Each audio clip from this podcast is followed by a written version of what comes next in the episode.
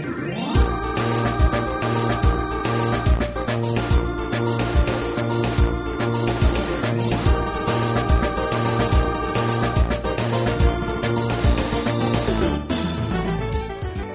and welcome to episode 153 of the Round Nintendo podcast. I'm Jason. And it has been brought to my attention that this is the Bayleaf episode. Yes, we were off on our Pokemoning. So for those who've been listening the last few episodes, 151 is actually Mew, not 150, which means 152, our last episode is actually Chikorita, meaning this is Bayleaf. Yes. And, this the very, fact that no one corrected us on this for so many episodes, I know you people are out there. I don't know how I feel about the fact that you're just like, yeah, they don't know their Pokemon, and you know what? I'm not even going to tell them. they made us look like idiots. They made us look like idiots. Well, no, they, they let us. They let us. They didn't make us. They let us. They allowed it. But we're gonna redeem ourselves this episode because we got a lot for you. Because the dust has settled. We are now a week removed from E3. Also, I'm Jason. He's Angel. I don't think we said that. Did we say that? You did. But you never said your part. No. Well, he's Angel. He's the co-host. There are two of us. And in this episode, what I was trying to say is it's a week removed from E3. Dust has settled, and that gives us a chance to share our thoughts, our impressions, even a chance to win some swag from the show floor on this episode. Which Really? Yes. Wow. Which are, I got some extra stuff. I got doubles of some stuff specifically to give away. Nice so- of you. Very nice of me, right? Very weird because you're definitely not nice. Wow. Okay, just lay it out on the table. But anyway, this episode is um yeah, it's called we're calling it the E3 2017 Odyssey, obviously in honor of Super Mario Odyssey, which is, you know, one of the many, many games we'll talk about this episode. Uh, we're also gonna have uh, hands-on impressions and thoughts on everything from Mario and Rabbids to Metroid Prime 4, from first party to third party. So be sure if you are, looking for a specific game or two, go to Rantown.com, go to the blog post for this episode. We have timestamps for all the games and all the news, and there's a lot. So I'll let you jump around. Or you can just cruise through it with us because we're essentially going first party Switch news, first party 3DS news, third party games. That's kind of the hierarchy. But uh, more, most importantly, that giveaway. Don't miss the end of the show because we're going to have a collection of swag that includes a Mario Odyssey cappy visor, arms, sleeves, as in like they're arms that look like arms, but they have no torso. I mean, they're sleeves that look like arms, but they're for your torso. Yeah, we have a pair of those to give away. We have a pin set for arms in Splatoon 2. It's a lot of stuff. And I and honestly, I think it's a lot.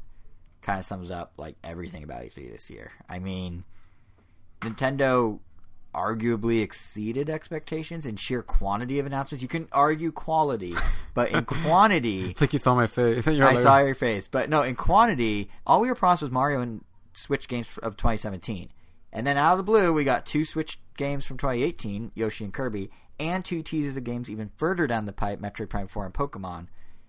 Uh, but before we dive into all that, there's also the It's a Lot of just E3 itself. Like, for those who have never been, E3 has always been kind of crowded. But this year, I feel like it was especially. I was there all three days. You were E3ing from home, shall we say. And, um, yeah. And at the show, like, it was very crowded. I mean, it, it's long overdue that the public gets there, but there's no denying that adding 14,000 more attendees kind of put a bit of a strain on things. Like, there's all these, so all the regular people, all the non industry, non press people had yellow badges instead of clear badges. And there were jokes made of, and murmurs of, like, oh, those yellow badges are taking up the spot in line, or like, ah, wait, if these yellow badges were in here, we totally would have played by now. And obviously, it's A, an interesting psychological study into racism, and B, it's just like, well, they're entitled to be there too. But it's kind of funny that, like, even I They paid. they paid. They're more entitled to be there than I am, for example. But yeah, even um, even I was Definitely. making some yeah. Definitely. But wow, so so passionate about this. But uh, yeah, even I was kind of making wisecracks to people about like, oh, all these yellow badge folk.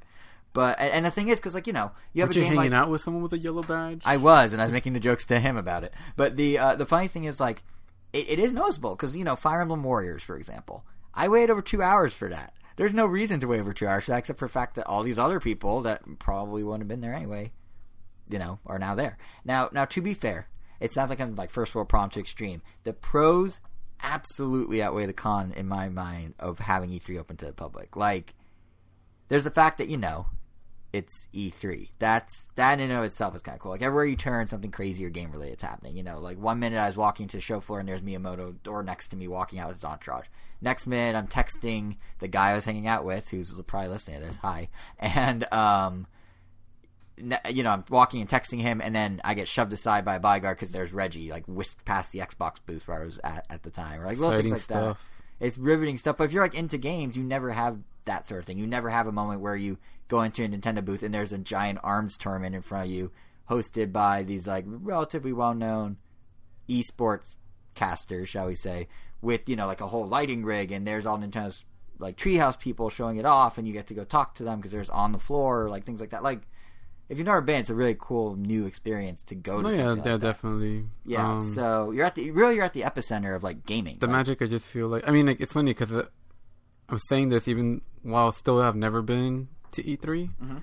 but everything you're describing just sounds like slightly bigger versions of what we see at Comic Con. Because over there, It they is. also had tournaments like hosted by like kind of big E3. I mean, Yeah. esports people. You see, they, Nintendo still kind of has their booth. Sometimes they go all out with their, I guess, their little play area. Although ironically enough, those little play areas are usually lifted out of Oh, yeah, E3. yeah, yeah.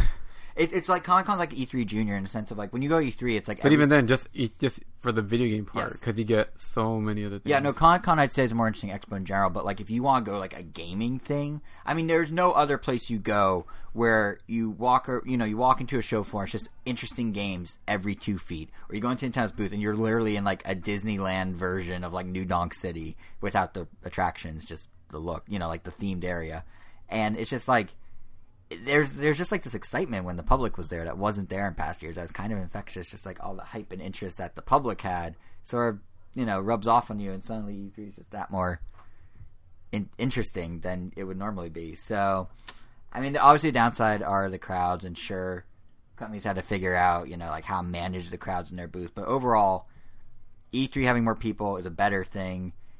They could probably get away with maybe splitting the press and industry day away from the public like an auto show does. That's why I was saying when they first announced this, and this just kind of solidified that. But they absolutely should keep the public there. So anyone that's saying otherwise, like no, it's it makes it more of an exciting thing. I think a lot of the reason Nintendo was able to do the tournaments they did this year, you know, Arms, Splatoon, specifically Arms, which was open invitational, you need the public for that. It's not like you're gonna be like, hey, come to the open invitational, um, Best Buy executive and Wedbush Morgan analyst. Like you need, you know, you need like that excitement to capture to do. I mean, I feel like that sort of Nintendo is like kind of in the right direction as far as making E3 more interesting. Oh, totally. I at, at least because they're going public, they have to have just more things to do, like Nintendo does, or in general. in general, like just Well, here's the thing: you're not short on time because the lines are so damn long. I know. so, so like you, no matter. I mean, uh, granted, I did everything I wanted to do and had time to walk around and time to spare. But like, if I wanted to play both levels of Mario Odyssey, which we'll talk about in a minute here, I had to dedicate, you know, about three hours to play the equivalent of 20, 25 minutes of gameplay. Like, you need. It seems like there's less to do, but you need that time that you have to just wait to do the things you want to do. Which Comic Con's the same thing if you do panels. PAX is the same thing if you do panels. But the difference is, it's all the games are more like immediate. There's more intimate access to access to the games where you don't have that long wait. You just kind of walk up and go, "I'll wait five minutes for, you know, Splatoon two. Why not?" And then you have it. While at E3, if you want to do the tournaments where they're they're giving away awesome Splatoon hats, by the way. Like the hats are literally the hats of the of the main inkling on the box, and if you want to do that, you had to wait in a huge line to do 16 on or uh, like a four on four in this huge like grid of 32 con- uh, systems, and it took a while. So yes, there's less to do, but you it takes more time per thing, I guess.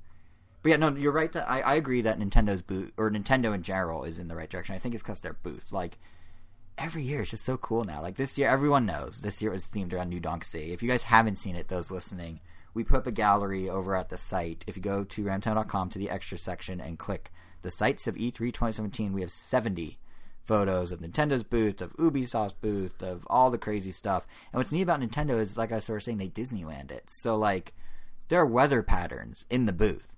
You know, they'll have rain sound effects start playing, and suddenly they project shadows of rain falling on all the buildings that like are the edges of the booth. Or uh, the carpet, for example, isn't just carpet. It's like some parts look like grass, some parts look like asphalt, some parts look like a sidewalk. There are literally parts that said like keep clear as if you're at an intersection right next to the side entrances to the booth. It is kind of clever. Or like they even have projections all over the buildings. Like this is something you didn't really see if you watched um, or if you looked at other galleries or our gallery, but you'll be standing in the booth waiting for Mario.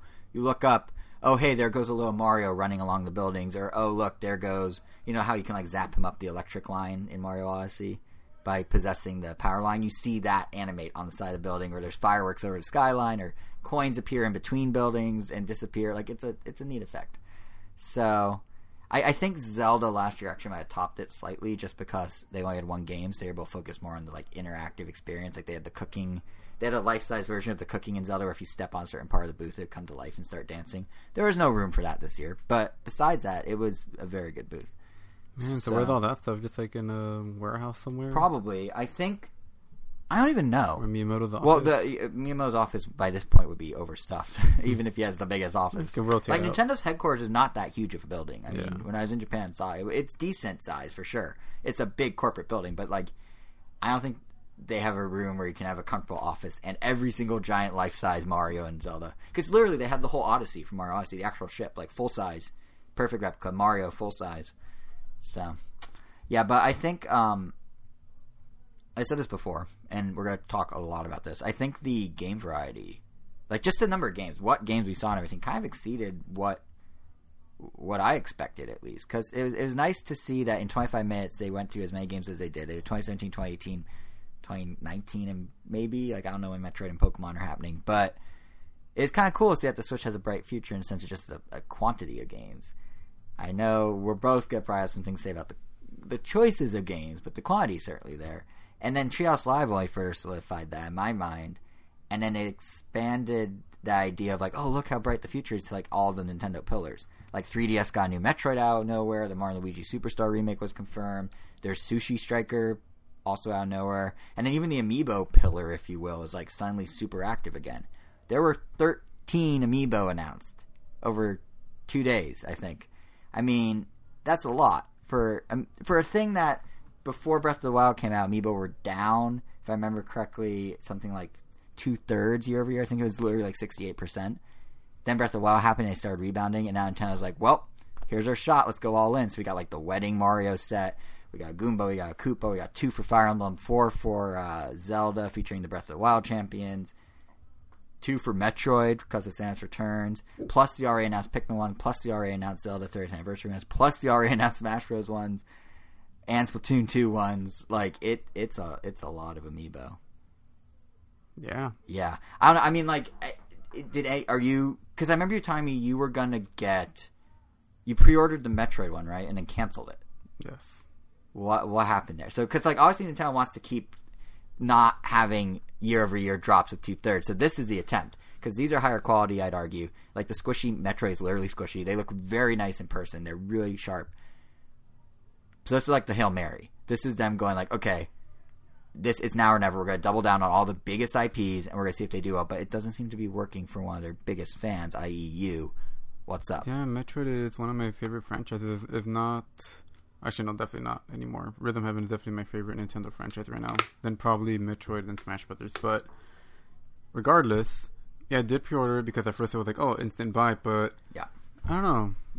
After like two days of just like thinking about it, I'm like, do I need this? Like, have any of the amiibo really done anything besides the Smash Brothers ones? No. Like, and even then, like just for the game Smash Brothers, like there was just no reason for me to have them, or I even felt justified. I couldn't even justify owning one because at the end of the day, I just all I really want from any kind of figurine, most first and foremost, is just posability. Get mm-hmm. me as accurate as a sculpt as possible, mm-hmm. and make it as posable as possible.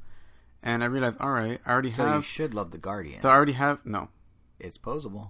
As posable as possible. That's as possible in Nintendo's mind. yeah, well, hey, sorry, that doesn't even saying, cut it. I was being a little facetious. You're saying. And um, I mean, I already got the Smash Bros. amiibo because at least those like, all right, these exist in the Smash Bros. universe, I pretty much have accurate representations of what they are in that game. So I have the Samus one, but I also have the Figma Metroid Other M that's super posable and super accurate, and they just announced a Metroid Prime Samus mm-hmm. from Figma that's also super posable and super accurate. So I'm for you, those that. make more sense than the little yeah, like, stationary. Yeah, this is no point for me to get any more amiibo. I just have the, the Smash Brothers ones, I mean, I got the Bowser one because it's Bowser. Right. Oh, the Uh, wedding Bowser. Yeah. Yeah, dude, that is quite possibly the best amiibo, period, in amiibo history Yeah, and I mean, in the I got future. Because I mean, I have the Smash Bros. one, I have the Skylanders one. Yeah. Like, there's no reason for me not to get the Bowser. You gotta have all the Bowsers. Yeah, exactly. But- But, yeah, and that's and that's kind of the the gist of it. I'm just like narrowing down where I can because yeah, at the end of the day, you just re- you look back and realize like, man, I really did not need to buy some of these.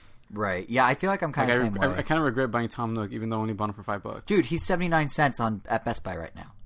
And I'm still not buying him. but that I, I tweeted joking Didn't you that's buy him co- for twelve?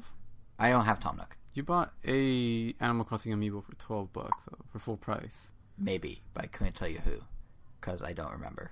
Don't you? I don't think I ended up buying any. No, Animal you definitely Crossing. have. Uh, KK. I have KK.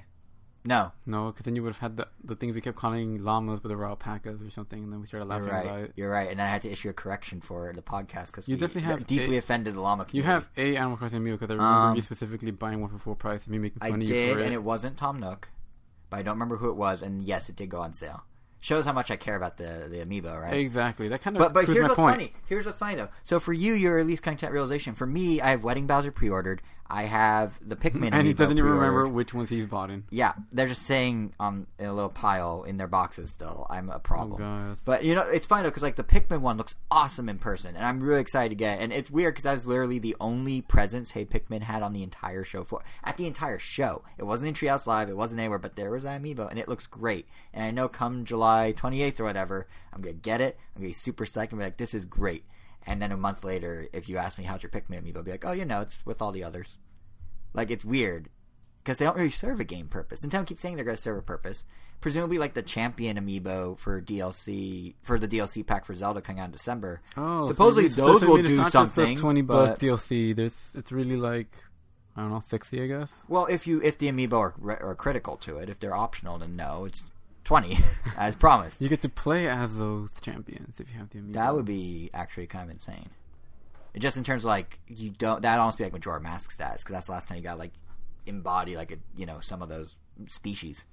So that that'd be interesting. But my I guess it's yeah I guess it'll be interesting to see if this gamble works for Nintendo because like right now we have someone you who is an example of how it's not going to work, and then you have me who's like sort of a sucker for it, but even I realize it's a mistake. Like there's no I don't know how this is going to be a long term strategy. The amiibo thing. It's not. It's like- not. like- Toys to Life is kind of dying, and Amiibo somehow has been able to buoy itself back up thanks to Breath of the Wild. And I think Nintendo's hoping they can do it again now, but time will tell, you know.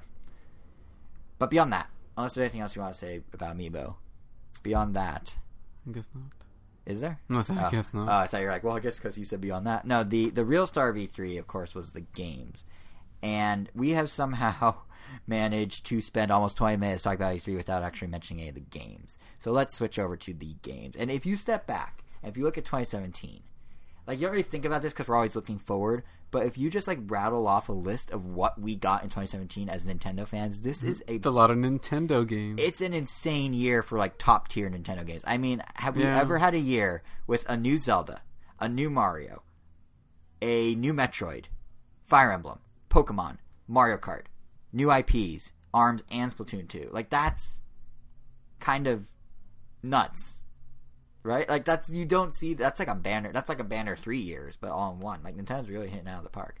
It is. It is. Yeah. yeah And then, I mean- I, I, will not deny that. Yeah, it's like it's just like what a good year to be a Nintendo fan. Not just to see like the Switch do well and have a cool new system that's really nice hardware, but it's like just get the about whatever- hitters. Oh, and Xenoblade, that's another. One. What was it that's um? There's a shortening of. Hmm? There's like a. Well, I'm like totally blanking out on the word, but they're running out of a certain resource. I forget like the proper way to say it. Obtainium in the Avatar movies? I don't know what you mean. Running out of a resource? Something that's causing the. um, Wow, just come back to me later. I, Okay, I'm, sure. I'm totally blanking out on a very common vocabulary word. I don't even know where you're going with this. All right. Well, of all those games, we should start with the biggest to kind of bring it back to that huge list I just talked about. And that biggest one of the bunch that was at E3 is by far Super Mario Odyssey. So, let's talk Odyssey. And let's just get this out of the way up front. I'm just going to be honest. Mario Odyssey is, in my opinion, after playing it, and many others, the game of E3. Is the game of the show. It like I I don't know how better to describe it than just like it is an absolute joy to play. Like that sounds so like ugh cringy, but no seriously, it's just really fun. It like perfectly captures that more open vibe of Mario Sunshine in 64. The controls are really tight, like especially weirdly enough, Mario's cap being uh, cappy being mapped to the Joy-Con motions. You can use X and Y to do it, that's fine.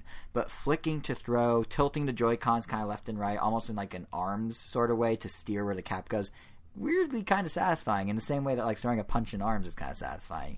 And like the HD rumbles used really well. At one point, you can hop on moped in New Donk City, and it rumbles like there's a little moped engine inside. But then if you're over in the Sand Kingdom stage and you're on a moving platform, the vibrations kind of like this gentle hum almost, as if you're like you know, humming along on a platform. It's just everything's just it's so good about it. And like I, I, I had the opportunity to try both publicly available demo stages. So I did New Donk and I did Sand Kingdom. And I walked away with this feeling. Oh, you don't mean Sand Desert? You're right. Yeah, I kept calling it Sand Desert right after E3, and you're like, "That's not. That can't be a name. That that is not a name. Like it is a name." And then, sure enough, two days later, you text me, and it's not a name.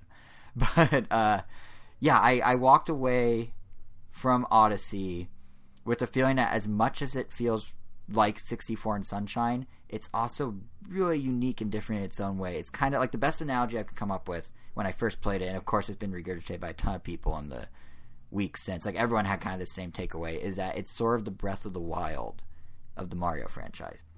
And to be clear, I'm not saying that means you can cook and yeah, I'm not saying anything. that means you can cook. I'm not saying that means you have a, a paraglider. I'm not even saying it's the same style of open world is actually pretty different. Like I think the best way to sum it up is bar analogy that uh, Bill Trinen of NOA put on the Treehouse blog recently. He described the game in, as the way to describe uh, the developers describe it, which is this idea of a garden in a box, meaning that every nook, every cranny of every level is intentionally designed to have a little thing to discover or find. Like with Breath of the Wild, is more of this giant. If if we run with the like garden analogy, Breath of the Wild is like a giant forest in a way, more than a small garden. Like yes, there's plenty of things that are put there intentionally. You know, you plant some trees to start a forest, or you like maybe put a log over here because you cut down a tree, or maybe you're building a campfire, so you have a thing over there. But a lot of what's interesting in a big forest is, and in this case, that is an analogy for Zelda's physics and chemistry engine, is kind of seeing what happens in nature, seeing how things come about on their own, seeing how you influence things, and just like watching it unfold and seeing what happens. In Mario Odyssey, you can experiment in ways that exceed other Mario games, but at least from what I gathered from the demo and what I saw in Treehouse Live, every outcome is one that is very consciously, specifically put there by a developer. It's not like they have a chemistry engine. They're like, hey, if you, uh, you know, if you put a boulder in stasis, you can use it to fly across the stage. Like that was something people discovered just by, you know, messing with the physics. Mario Odyssey, if that's there, if there's equivalent to that, that's because the developers want there to be equivalent to that. And for a Mario game, I think that makes sense because you know Mario is about tight tight platforming. You want like to find hidden away things. about like searching for things somewhat.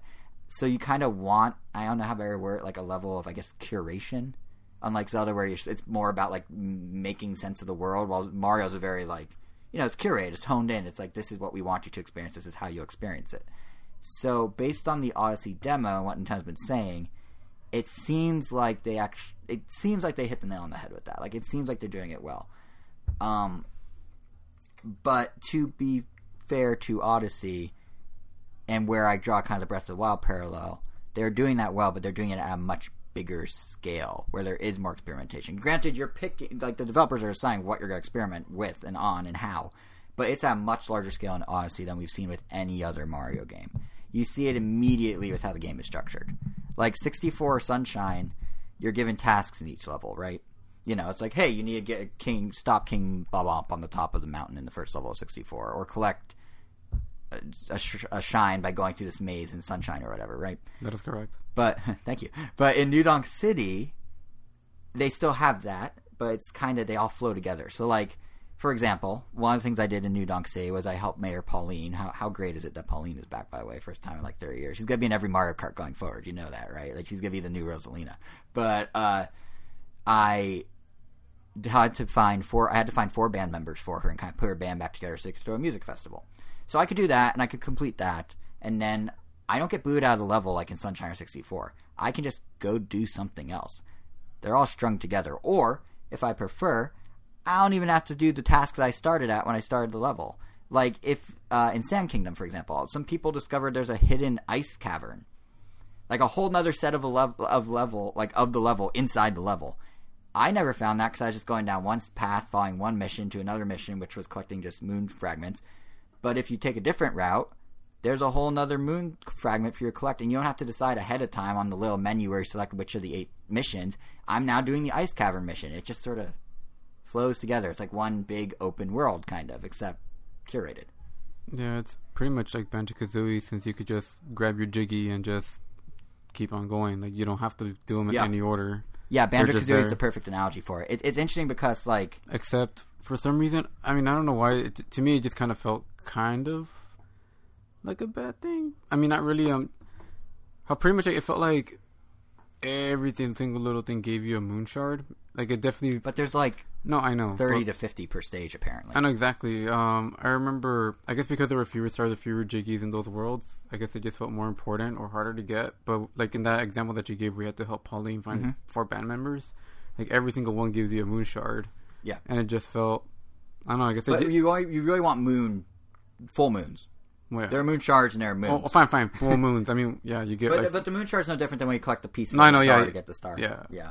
But I get your point that well, yeah, well, yeah. there's a lot yeah, more, Yeah, it's a lot more collectathon. Yeah, feeling. your your main currency is like the full moons or whatever. Yeah. are, yeah. And I think, I honestly They think just feel more arbitrary now. No, it is uh, somewhat, and I think that's a really interesting comparison you made to Banjo Kazooie because it Odyssey is basically the Banjo Kazooie of of uh, of Mario, and I mean that in a few ways. In that, like, if you look at sixty four, if you look at Sunshine, if you look at Galaxy, well, Galaxy more linear, but so it proves this point even more. But sixty four and Sunshine, they claimed they were kind of open world, they looked open world, but at the end of the day, every single mission, every single goal you did when you went back those eight times was about getting from point A to point B. It's about traversing from a starting point to an ending point. Banjo Kazooie, and what made it stand out in the N64 days, I'd argue, is that was more about finding things, Yeah, you literally collecting things, around. walking around.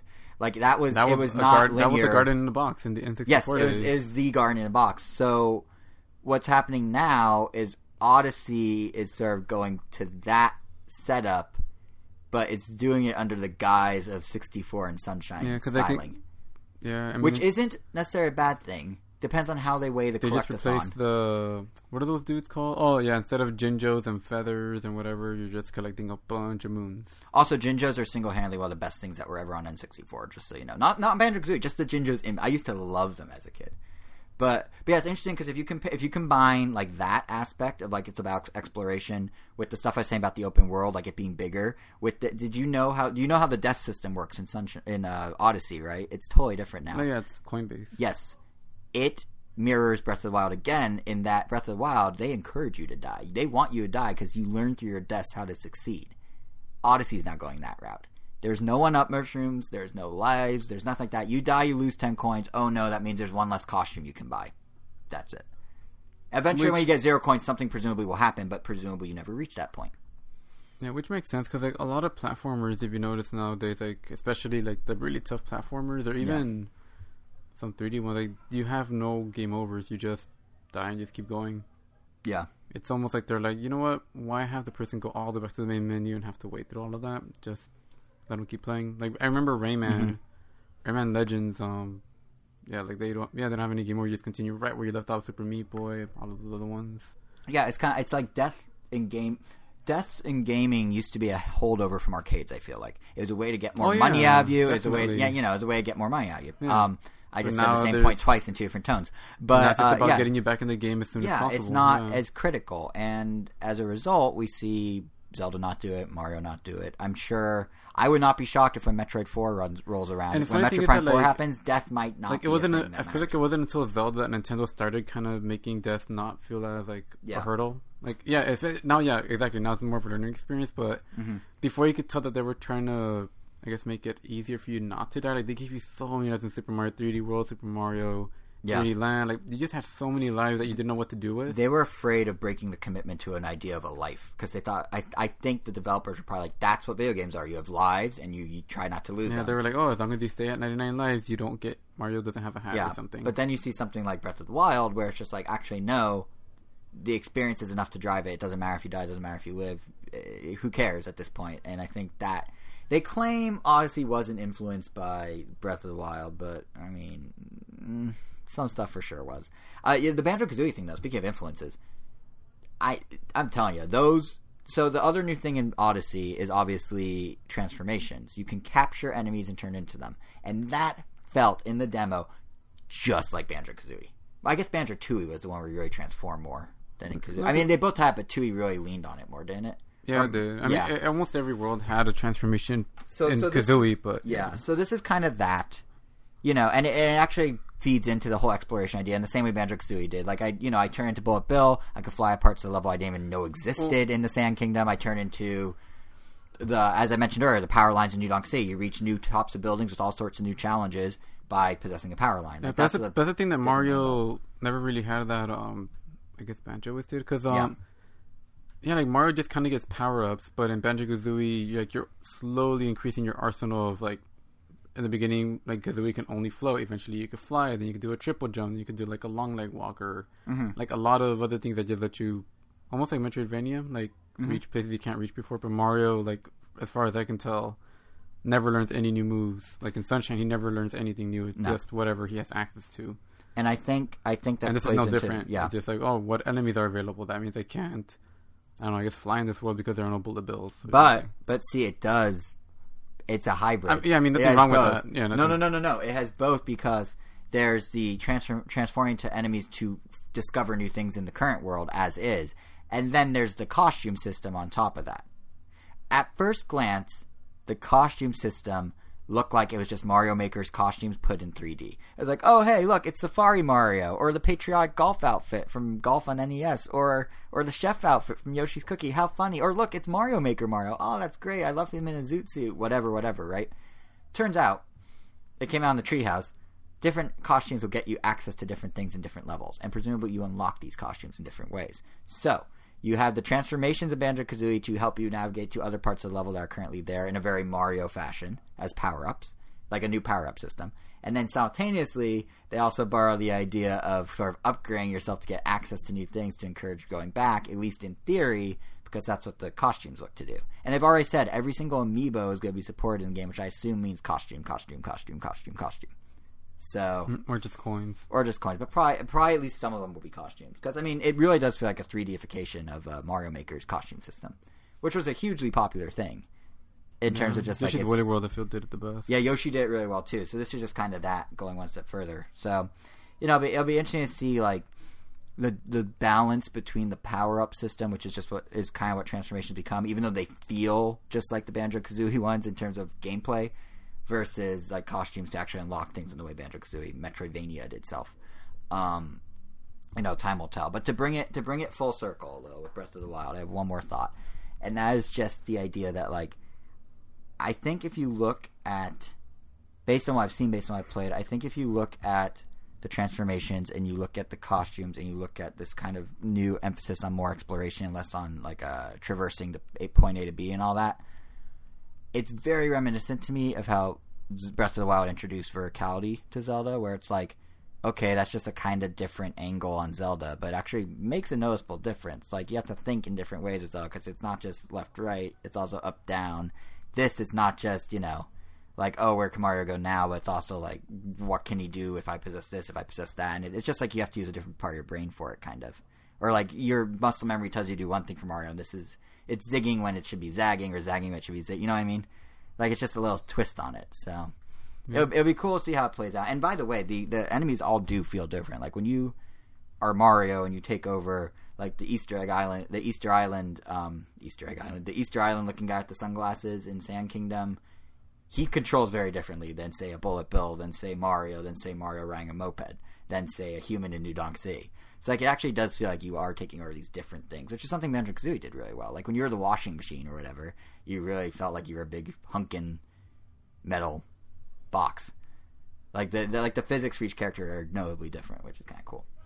So I guess to sum it all up, if you couldn't tell, based uh, at least for me, I'm pretty excited for Mario Odyssey based on what I played, based on what I saw. It just feels right, like the personality, the polish, the attention to detail, even in an E3 demo, which you know, this is months before the game's release. It's clearly an unfinished product, but there's just so many little cool touches. Captain Toad was in there. Uh, the map, like when you open the map, it's like a travel pamphlet. Like it all just feels really thought out, tight knit. They they did a really good job, and it gives me real confidence that like Mario Odyssey is gonna be the game to play this fall. It's good. They're gonna knock it out of the park. I think. Like I was very, very, very And happy. 3D with Mario games typically don't do that well, don't they? Uh, they don't sell as well as 2D. No. Wow. No, it's not. So they still don't do well. They do quite well. They're just the 2Ds were kind of the pinnacle of the sales. Yeah, because I remember seeing well. like um, I guess it's Line Grass where they overlay every single Mario game 3D or 2D. Mhm. It just looks like the 2D games are like ten times like. It's because taller. the 2D. So the 2D was always selling better because it's simpler. Yeah. and that's why we started to see them move away from sunshine structure. Or Obviously, 3D the Land like, oh com- look, it's still 2D, but yes, sort of. 3D Land was really the start of Nintendo. Galaxy was the real start, but then 3D Land really took it to, ne- to the next logical step of, okay, what if we just took the idea of left to right but turned it? Yeah, and just really limit your mobility. Yeah. It's it's literally. I mean, Sunshine and 64, the whole traversing from point A to B, it was there. There's just so much uh, like fluff around it that gave you more freedom that some people felt a disconnect. That you know, some lesser gamers felt a disconnect and didn't really know what they were doing. So they tried with Galaxy, they tried with 3D Land, tried with 3D World.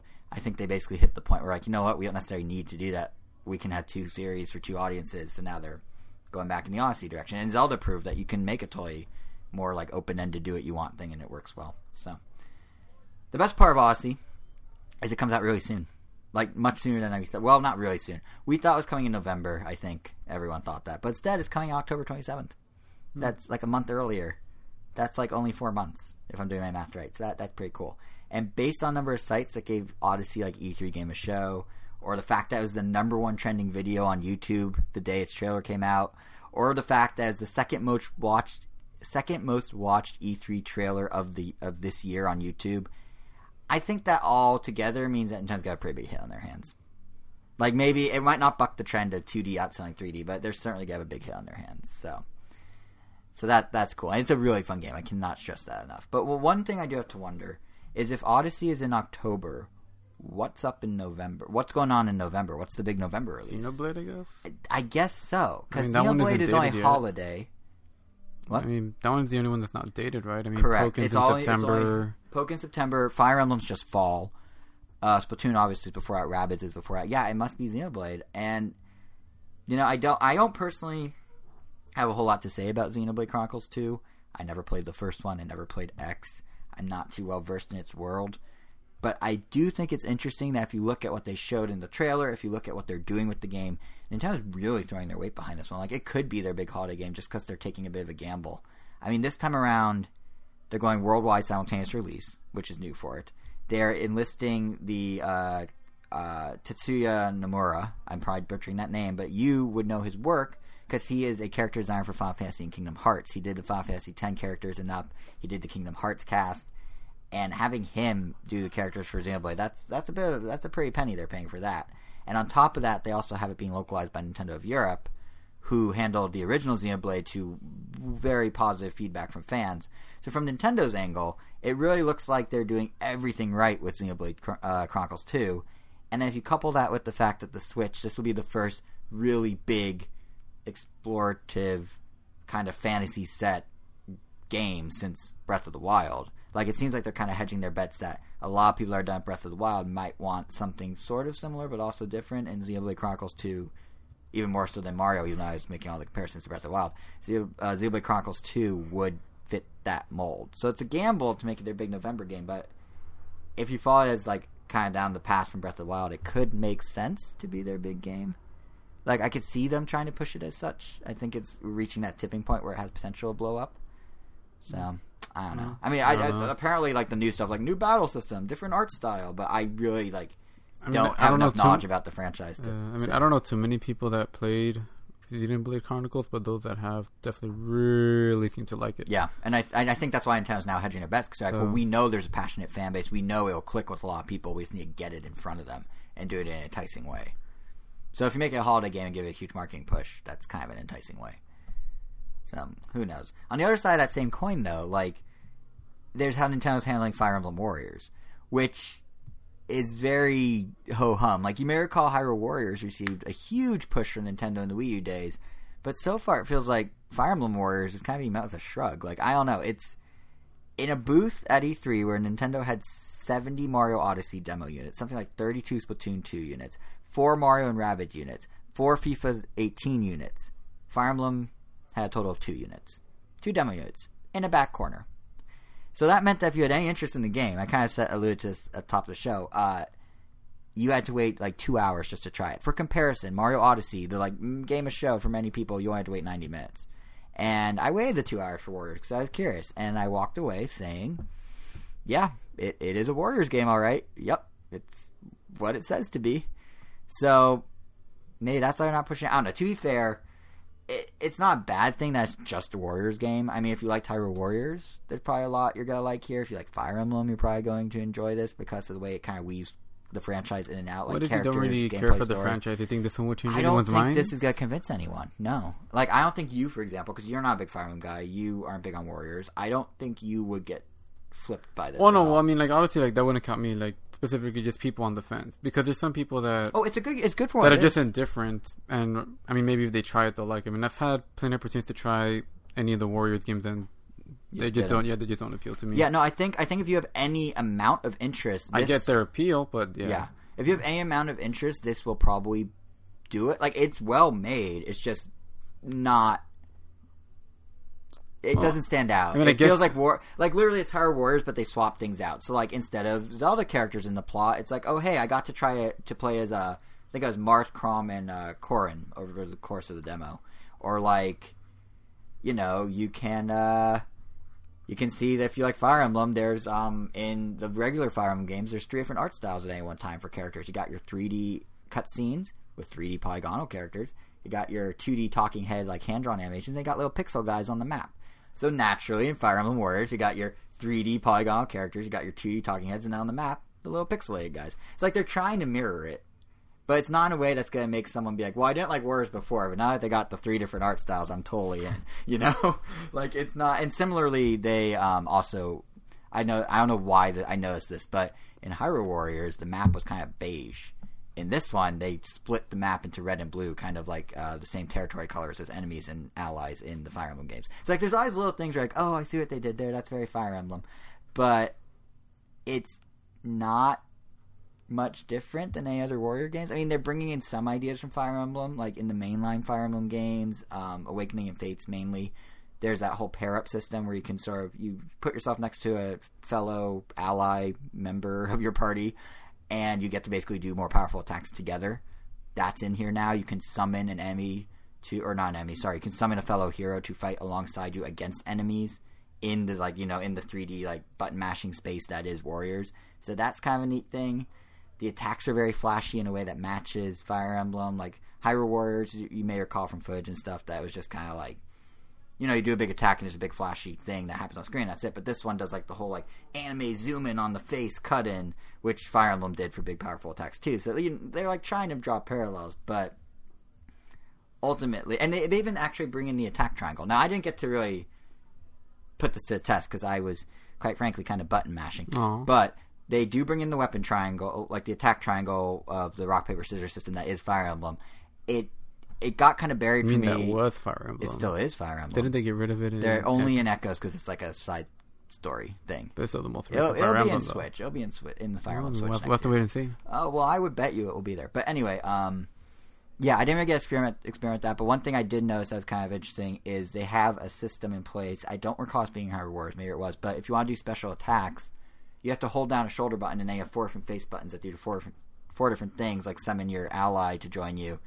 They just have random icons. Like I had no idea what I was. I was trying to figure out what I was doing, but it's like so much is going on at once. You don't have time to read like control piece of paper under the system, and you're just kind of like, okay, I think I'm doing this, and I think I'm summoning that, I think I'm doing this, and there's meters you fill that let you do these special attacks and all that. So once you, once that all clicks, I'm sure this will be a lot like very. It is satisfying to just plow through enemies. As satisfying as it's ever been. I'm sure it'll be more so once I get you know all that becomes second nature. But in the demo, it's just like this is a lot of warriors happening right now. There's just warriors everywhere. It is very warriors. So so we'll see. I mean, they they are adding some new stuff that may entice people that aren't familiar with the franchise. There's a Coliseum mode coming in. That one is uh, basically go one on one against Fire Emblem characters in like arenas. So it sounds like a fighting game, except using the battle system of uh, you know of warriors. But yeah, beyond that, I mean, the, the demo delivers on what it says to be. It said this Warriors is 100% Warriors, but I don't necessarily think it's going to suddenly convert people.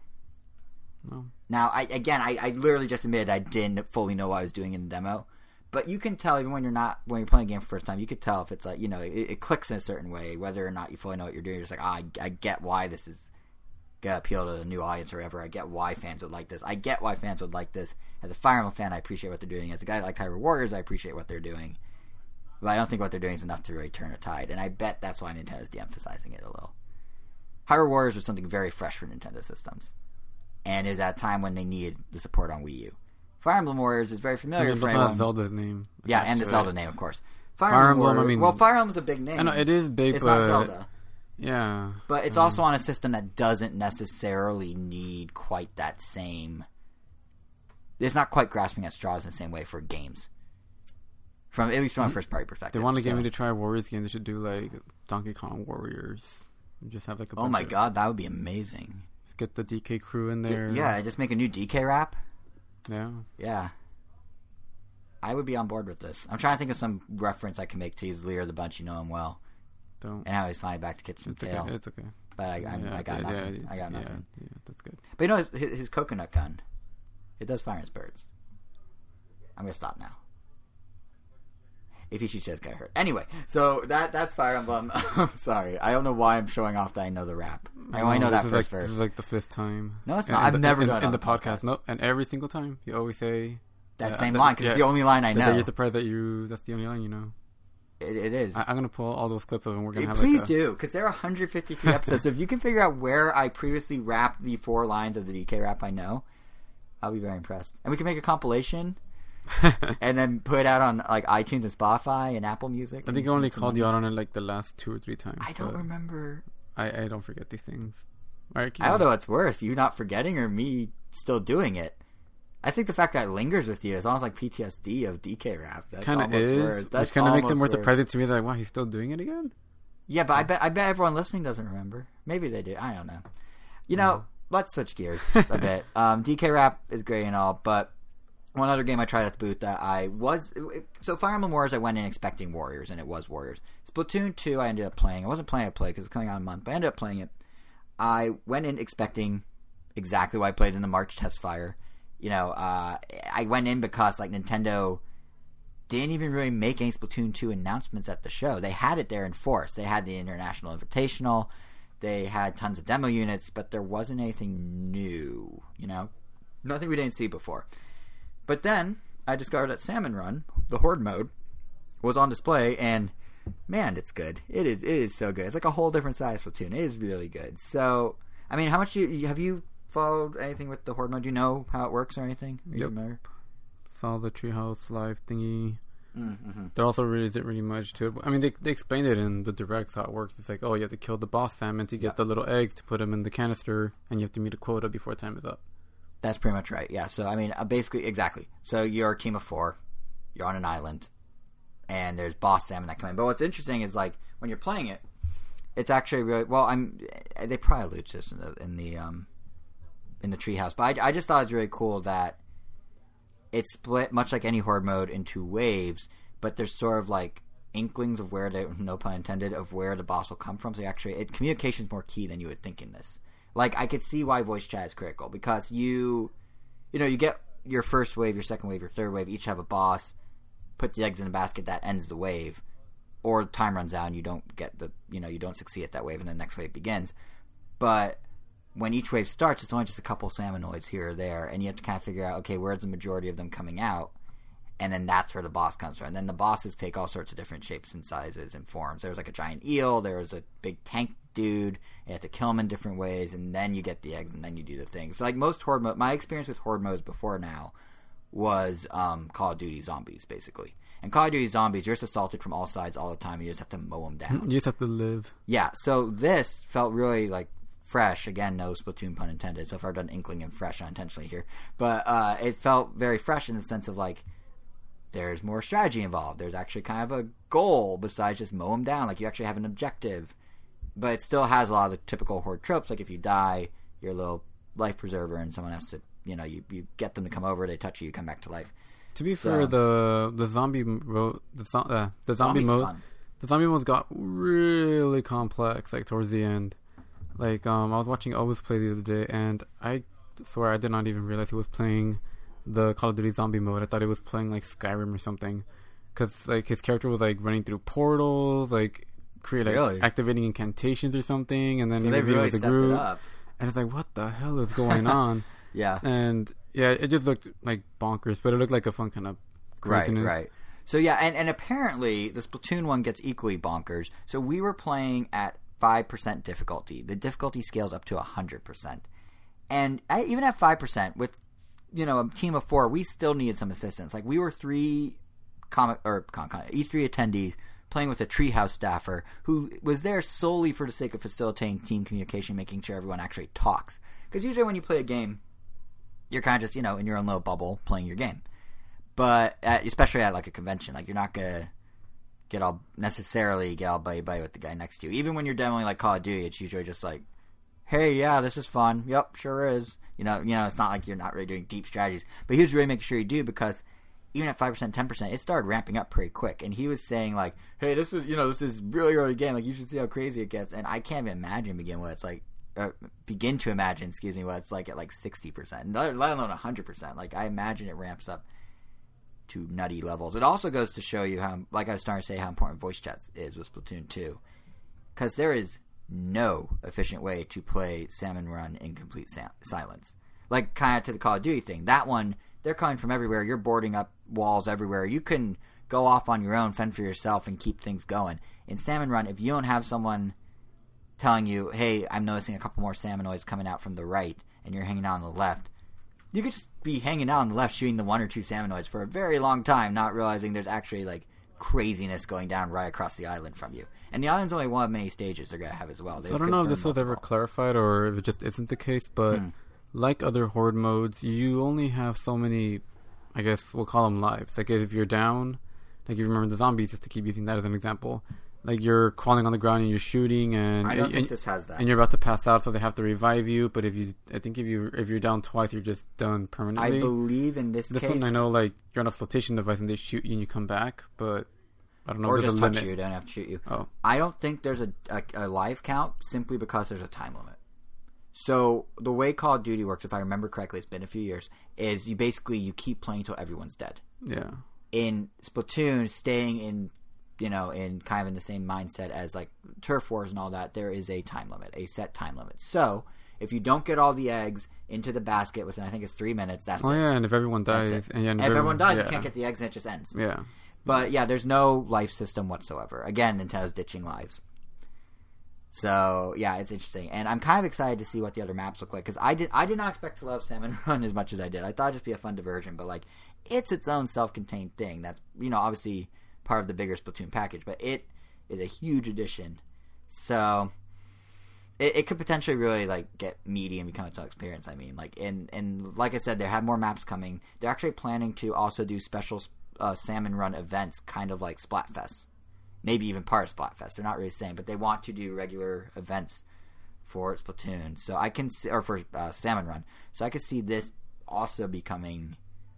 Maybe not in the same way as Turf Wars, but I could see there becoming like a competitive scene of sorts, almost of just like, not really competitive scene, but there could be a community built around the horde mode specifically. Competitive scene is the wrong word because you're not competing against anyone; it's more teamwork based. But then Yeah, anything best else. time. But some sort, or, or like you go to Evo, it's like here's the Splatoon room. Also, while you're waiting, you can come do horde mode over here. Time to egg ratio, I guess. Or even that one, really. I mean, yeah, kind of. Well, I mean, that's the only running. thing. That's the only thing Yeah. you can compare. So competitive's not the right word, but I can definitely see a community forming around horde mode and it becoming its own little thing within Splatoon, which is really cool because it's really fun.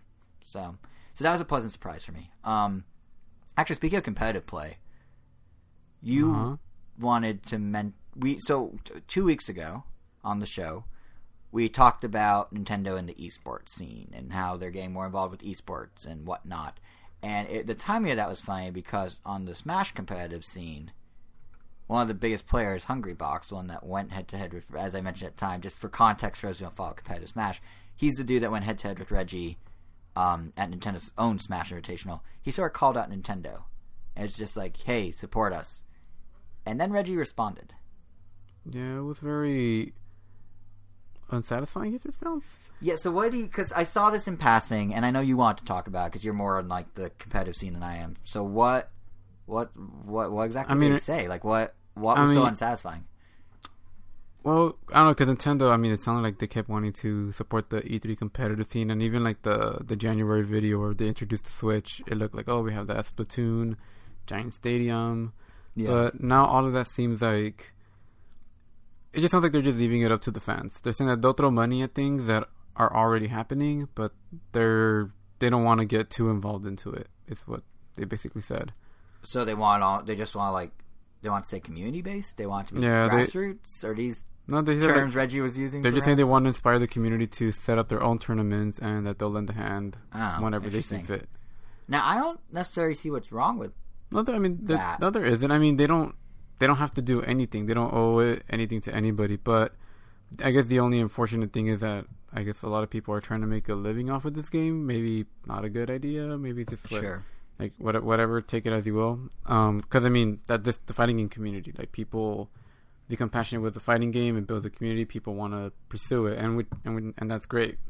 The only thing is that they're pursuing a game that won't have the financial backing that other games have that can support the livelihood of a lot of people. So does Evo and uh, the one that just happened this past weekend was it not CES? That's a it was it CES. There's a Smash CEO? term- CEO. Yeah, it was CEO and Evo. All that that doesn't pay out big enough even when they get corporate sponsors. I Like guess not because um, because Nintendo games, I guess um, especially with Smash Brothers, like they don't pay out as much as like Street Fighter or those other Mm. games. Like they're at a way different pay scale.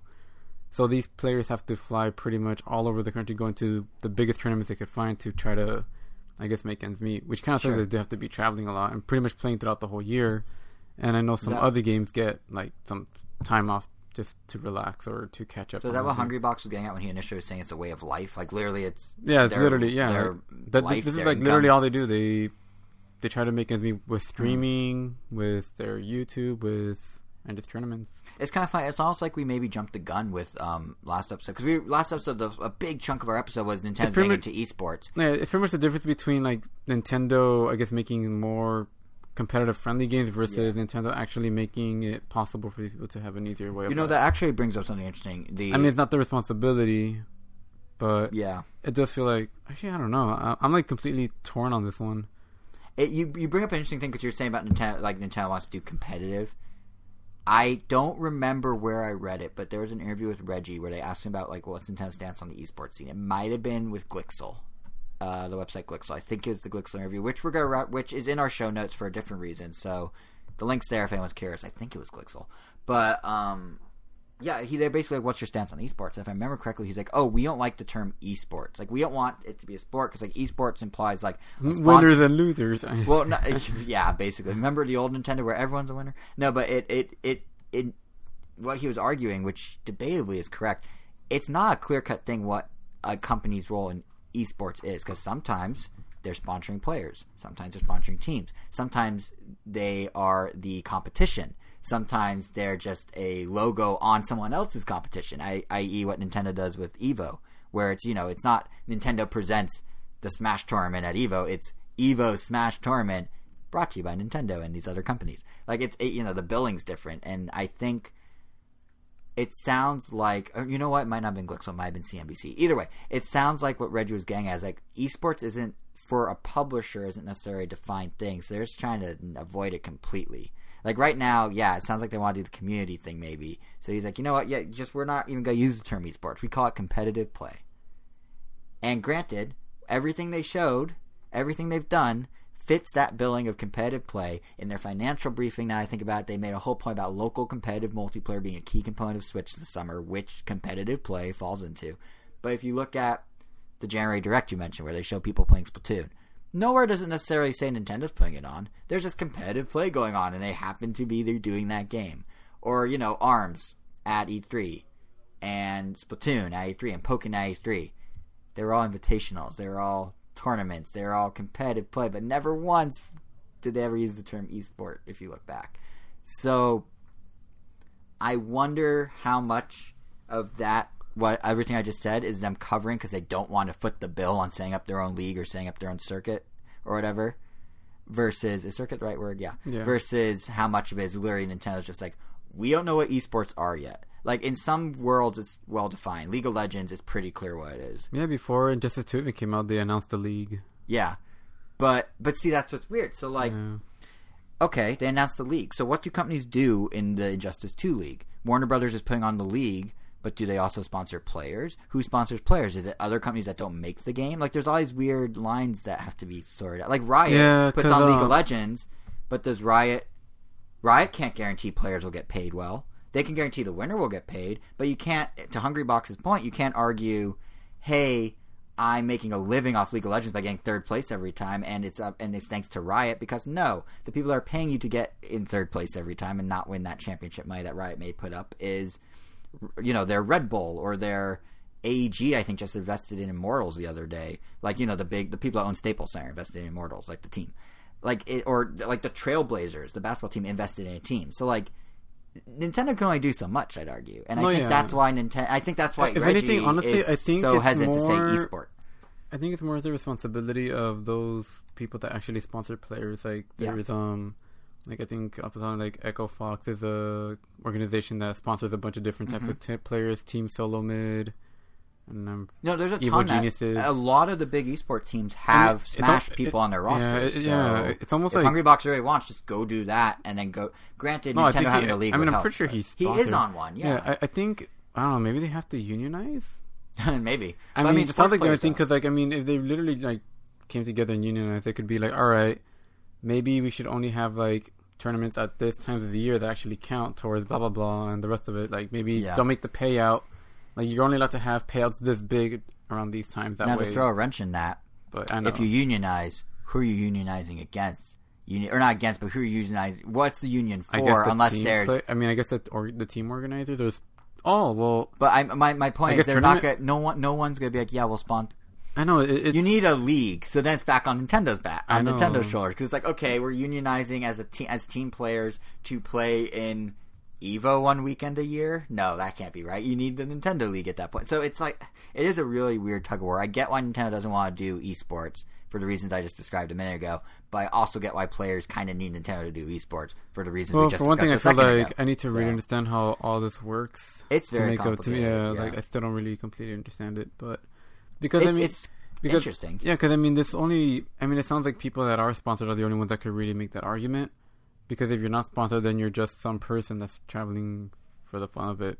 But if you're still trying Yeah. to make a living out of it, then you're even more screwed because you're not even established. I guess. I don't yeah know. it's it's a weird like it's definitely uh it's definitely a whole world like a whole industry almost in its infancy so it's gonna be interesting to see where it goes but i think Yeah, i almost feel like in a weird way nintendo everyone's always like oh they're too conservative they wait too long to get in on things but honestly right now the way they're handling competitive play might be the smartest way until the esports world kind of shakes itself out because then you also don't have to think about like how's it broadcast because it is broadcast like twitch is a huge player um, YouTube does stuff. But right now, like there's some cases like Rocket League, which is coming to Switch, as we'll talk about later, just signed a thing to be on NBC Sports. They will be broadcasting Yeah, Rocket Street League on Fighter NBC came Sports. out on ESPN. Street Fighter came out on ESPN. But most of this stuff is still like free streaming on as many platforms as you could think of: Facebook Live, Twitch, YouTube. So I know there's not going to be uh, like, oh, here's get your season ticket for the Capcom Pro Tour. Yeah, it's just like there's a whole nother side it of to it. your cable And- box. And, and, I honestly, mean, yeah, your- yeah, like it, it could be like premium, like boxing and UFC style. Like, how's this gonna work? Because you can't monetize a league in any meaningful way if you keep throwing around as broadcasts for free. And granted, I think Riot or some, or no, it was Blizzard just signed a deal with Twitch that lets Twitch stream Blizzard games, which is the tournament, which is the first time they're doing that, like for mm-hmm. Overwatch and stuff. But in that contract is a stipulation that Blizzard can still broadcast their own games. So it's like, okay, so what what what's the business model for Twitch then? Like who does it become like the companies that put on the tournaments are also responsible for streaming it? Because that's what Nintendo does now with so-called competitive play that's non esport, and they even have announcers as if it's an esport. But Nintendo's just not calling it an esport, so that means it's not an esport. And then if it's not an esport, is that why Hungrybox is upset? But if they made their own league but kept everything else the same, is it worthwhile of an investment for Nintendo? There's like a million questions Yeah, right now. Like, I I, don't- don't, think it's. I don't know why. Yeah. also, I mean, I'm just realizing that like I feel like Pokemon has it really figured out because that one just seems nice and clean and has its regionals, it has Yeah. its qualifiers, it has everything nicely spaced out. They have the world their World Series at one point in the year. But how many paid sponsored Pokemon Sun players will there be this year? well, I don't know, Zero. but I never hear any complaints about the competitive Pokemon But that's because it's more of a hot. Like it's it's no. I is there any Pokemon player because you know you see the winners and like hey and they interview Oh, after. yeah, they like do the- interview after and like so how you train it's like oh I come home from school and I train or oh after work I spend three hours a day they're not hungry box they're not something like that that they're like this some, is my some of them definitely are. I mean, if you're looking, if you're looking at the senior league, but I the, mean, the, payouts aren't big enough for it to be your life like hungry box is trying to say smashes right yeah, like there's not. no yearly touring. See, Pokemon's different because your whole point about like there needs to be seasons and time off and time on. Pokemon's like a one and done thing a year. There's No, they, no, they have like is it- multiple tournaments throughout the year. Do they? Yeah. I thought, but they have the, the one Like I said, they- like I said, they have regionals at one point. Then they have qual- well, they have qualifiers first, and then regional. I guess that's and then- different than a circuit. and then you have right? to and you have to earn points throughout to qualify for the big major Ah, ones. then I guess it's kind It's of. like you have to spend the year earning points, Yeah. so that you can get into the final. I guess one. Pokemon did figure it out. Which is kind of what Capcom does. You have to enter certain tournaments that qualify you for points to get enough to enter. Like, And then Capcom just throws that on Twitch and they watch it there, right? yeah, So I guess there are there are clear avenues of monetization that make sense that Nintendo could do if they want. Because I mean- Pokemon and Capcom do. I mean, what the traditional fighting games do is just on a bigger scale than what Pokemon's doing. Yeah, interesting. I, I, I think we're just got to win. Like it's cool Nintendo's That's, and that's the thing too. Like, I just have to learn more about Me too. Me too. exactly how this works. I feel like I have so many questions. Like this was this is one of those things. Like I feel like in the like eight minutes we talked about this, I went from oh yeah, Nintendo shouldn't do it to oh I guess they are doing it. Oh here's why they're not doing it. Oh but they should do it. Should they do it? Oh but money. So who knows? It's it's a very new industry, so time will tell. But it's Yeah. interesting to see That's that the thing, Reggie yeah. actually addressed the comments exactly. It's though. still too new. I mean, it's like less than twenty years old. yeah. No, Yeah. it's less than like ten I know. in a in a major scale way. I mean, I'm not wrong. You're not wrong. That's Yeah. correct. Yeah, I mean, just like a sport, they're like hundreds. Yeah. Yeah, it, so- it'll be really interesting to see how it shakes out. And it, you know, I think Splatoon for Nintendo Splatoon, kind of looping it back, Splatoon and I mean, Arms still- and Pokken are all going to be less so Pokken. Splatoon, Arms, and Smash, assuming Arms takes off, those are going to be very big players in whatever competitive play, esports, Yeah, whatever you want to call it, that Nintendo. N- nothing major is gonna happen until like we finally get past that whole thing of whether this is a whole sport or not in the Yeah. eyes of the general public. Because Well, the Olympics are considering esports, so I know exactly. Like, I. I, we're finally getting to that point where the discussion is being had, as Yeah. opposed to like, oh, you're not doing anything, you're just moving your fingers. Like that's Yeah. not that's not a sport, Yeah. but like it's becoming people are starting to understand what games. But it, you know why? It's because we are growing. Our generation is are adults now. People that grew up with Pong, people that grew up with Pac-Man in the early '80s, they're now Oh, adults with kids. It's normalized. The same reason animated movies are totally cool for all ages now. Oh, when we were little Same kids- thing with same thing with the figures that I collect. Oh, yeah. yeah. Like I mean, the figures I've always dreamt of having as a kid are coming out now because now the kids that grew up with Yep. those are the ones making. Now you them. could argue there is a dematuring of our society as a whole.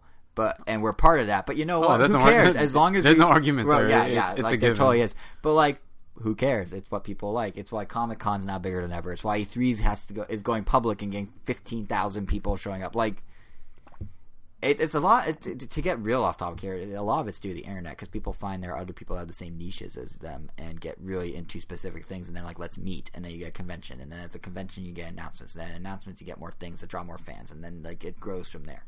It's it's really kind of fascinating, like on a anthropological like hmm. study of it one day. That'd be really cool to see just like how these like tribes of fans kind of come to be and connect and grow and make esports into the next mainstream thing. You know, like it, it all kind of comes from that. But to to reel it back into E3, because we got way down this crazy like heady path here What were we even talking about? we well Splatoon led to competitive play, led to all this. But to reel it back, we've talked about pretty much everything Nintendo showed on the floor of E3 this year. So to switch gears a bit, they also had stuff they didn't show on the floor, namely things coming to Switch in 2018 and beyond. Yoshi, Kirby, Metroid Prime 4, and we received less and less information on each of those games in that order. From Yoshi, which had a fair amount, to Kirby, which had a trailer, to Metroid Prime 4, which had nothing, just a logo. No, that, that, Ryu's that one had music. the title screen, and then Pokemon had nothing. Ah, that's true. Yeah, I didn't even mention Pokemon. Yeah, we're getting a real Pokemon RPG too. It was so like little of an announcement, I didn't even mention it. But anyway, we saw most of these things. Um, of these things, like I said, we saw the most of Yoshi, is what I was trying to say. And we saw that in the form of the trailer and the spotlight, and then Treehouse Live did a segment later. And I think the most surprising thing about Yoshi is that's being built using Unreal Engine 4. That's the first time Nintendo's made a game using someone else's engine like that, like Unreal Engine. That's like They ain't got time for to make their own engine. I guess not. Mm. But well, Good-Feel I guess is technically making it. But and I say that's the most interesting thing because everything else about Yoshi, and no offense to that little dinosaur, everything else about Yoshi just feels so familiar. It's like it's like this amalgamation of so many different already existing things in the Nintendo like world. You've got the Yarn Yoshi aesthetic, which is back from Woolly World, It's a little more. albeit It's a little more Little Big Planet now, time. yeah, it's a little more Little Big Planety now, and it has a really cool tilt shift visual effect that's new, but it looks really nice. But that's somewhat familiar. Then you got the cardboard cutout worlds, which are kind of like Paper Mario Sticker Star, or kind of like Yoshi Or Color like- Splash. yeah, or Color Splash, like very familiar. Then you got the ability to flip a level around again, like Paper Mario, Or just going through any door in Yoshi's Woolly World. or going to. Well, which, you literally flipped it around. but yeah, but There's some level that revolved around that. Oh, I don't even. Oh yeah, they did. That's right. Yeah, like one Yeah, like in the second half of the game, primarily, right? They did it a little in the beginning, but it was more they focused yeah. more on unraveling in the first No, yeah, half. there, was and a then they th- did there, there were a lot of levels where like you just Well, go like through a door and and it flipped. no, there was right? some where you just walk through a door and it literally flips the entire thing. Oh well, they're building a whole game Like, based on that. That's when I saw them. I'm like, this is literally just that mechanic, Yeah. except now it, you could do it anytime. and the only other thing that's new is the ability to interact with the foreground and background. Ooh, thing is, every 3DS platformer for the past six years has done that. So like nothing, nothing against Yoshi. It's just like they took all these ideas that already exist, kind of rolled them into a single game, and then built it around this now. I mean, I guess the the level flipping already was there, but the, all all the other stuff is just all these ideas, but now in the in the Yoshi standard of discover all the secrets, kind of like open platforming. I feel like this game should have just. Even two op- two player co ops even back. It feels too soon for this game. It does. I mean, we just got Yoshi's Woolly World and Poochy or Poochy and Yoshi Yoshi's and Woolly- Poochy's Woolly World. There you go. on Nintendo 3DS. And then the year, Yes. and I guess the year before was just regular Woolly World. I think it was two years ago, but, Oh. or two years prior. Yeah, and it doesn't help that um, all of a sudden I 100% at that game. So like we definitely played that game for a long time, which just makes me go like I don't want to see anything Woolly World for a while. Just need a long break. Well, here's the bummer about Three years isn't enough. Yeah, no, but here, here's the bummer about it. I was like, there's nothing inherently wrong with any of this. No, it's not. It still looks At like a, it looks like a fun game. I'm it just looks. It's just like it's so familiar and so like fresh in our in my memory and your memory. It sounds like that's just like why, why? yeah. and there's cool things they're doing within this world. Like I love just the, the type of platformer that it is kind of gives you um i guess fatigue i mean i guess that's why you only get like one 2d or 3d mario platform every five years this is just like if Mario soon. is the big they, new, they they figured it out they know how long it takes you to get i guess you know, to get that tiredness out of you and to actually be like wanting another one The way the way I look at Yoshi is like if Mario games are like, oh, I'm going to the big city, like I'm gonna go check out New York. It's gonna be great, and there's already there's always new things to discover. The Yoshi games are kind of like the sleepy suburb, where it's like you've been there, you've been to one, you've been to all of them. Like they can add new stuff, but ultimately, like how many times do you go to like a suburb in New Jersey if you're flying out to New York versus live in the city? Like how many times are you playing Mario all the time versus, or how many times can you revisit a Mario game, which they space out a little better, granted, than like I mean, that analogy works like just as well for your kirby Yeah, which we'll which we'll get to in a sec. But I do want to say some stuff in the Yoshi game does look kind of cool. I love what they're doing with the cardboard, not as the world flips, but like shy guys hiding behind cardboard masks, Yoshi riding like a giraffe cart made of cardboard. Like there's a lot of like the aesthetic is like even better than it's ever been. But unfortunately, the rest of it's just yeah so but honestly like, it looks so much like little big planet with Yeah. yoshi in it because that had See, all of that. that never owned a PlayStation, I'm cool. No, with- yeah. Like I don't mind because I'm not familiar with. The, I No, yeah. know of Big Planet. no, because I mean, I love Planet, Little Big Planet. That's Yeah, it's it's game. borrowing, it's cribbing on it. Yeah.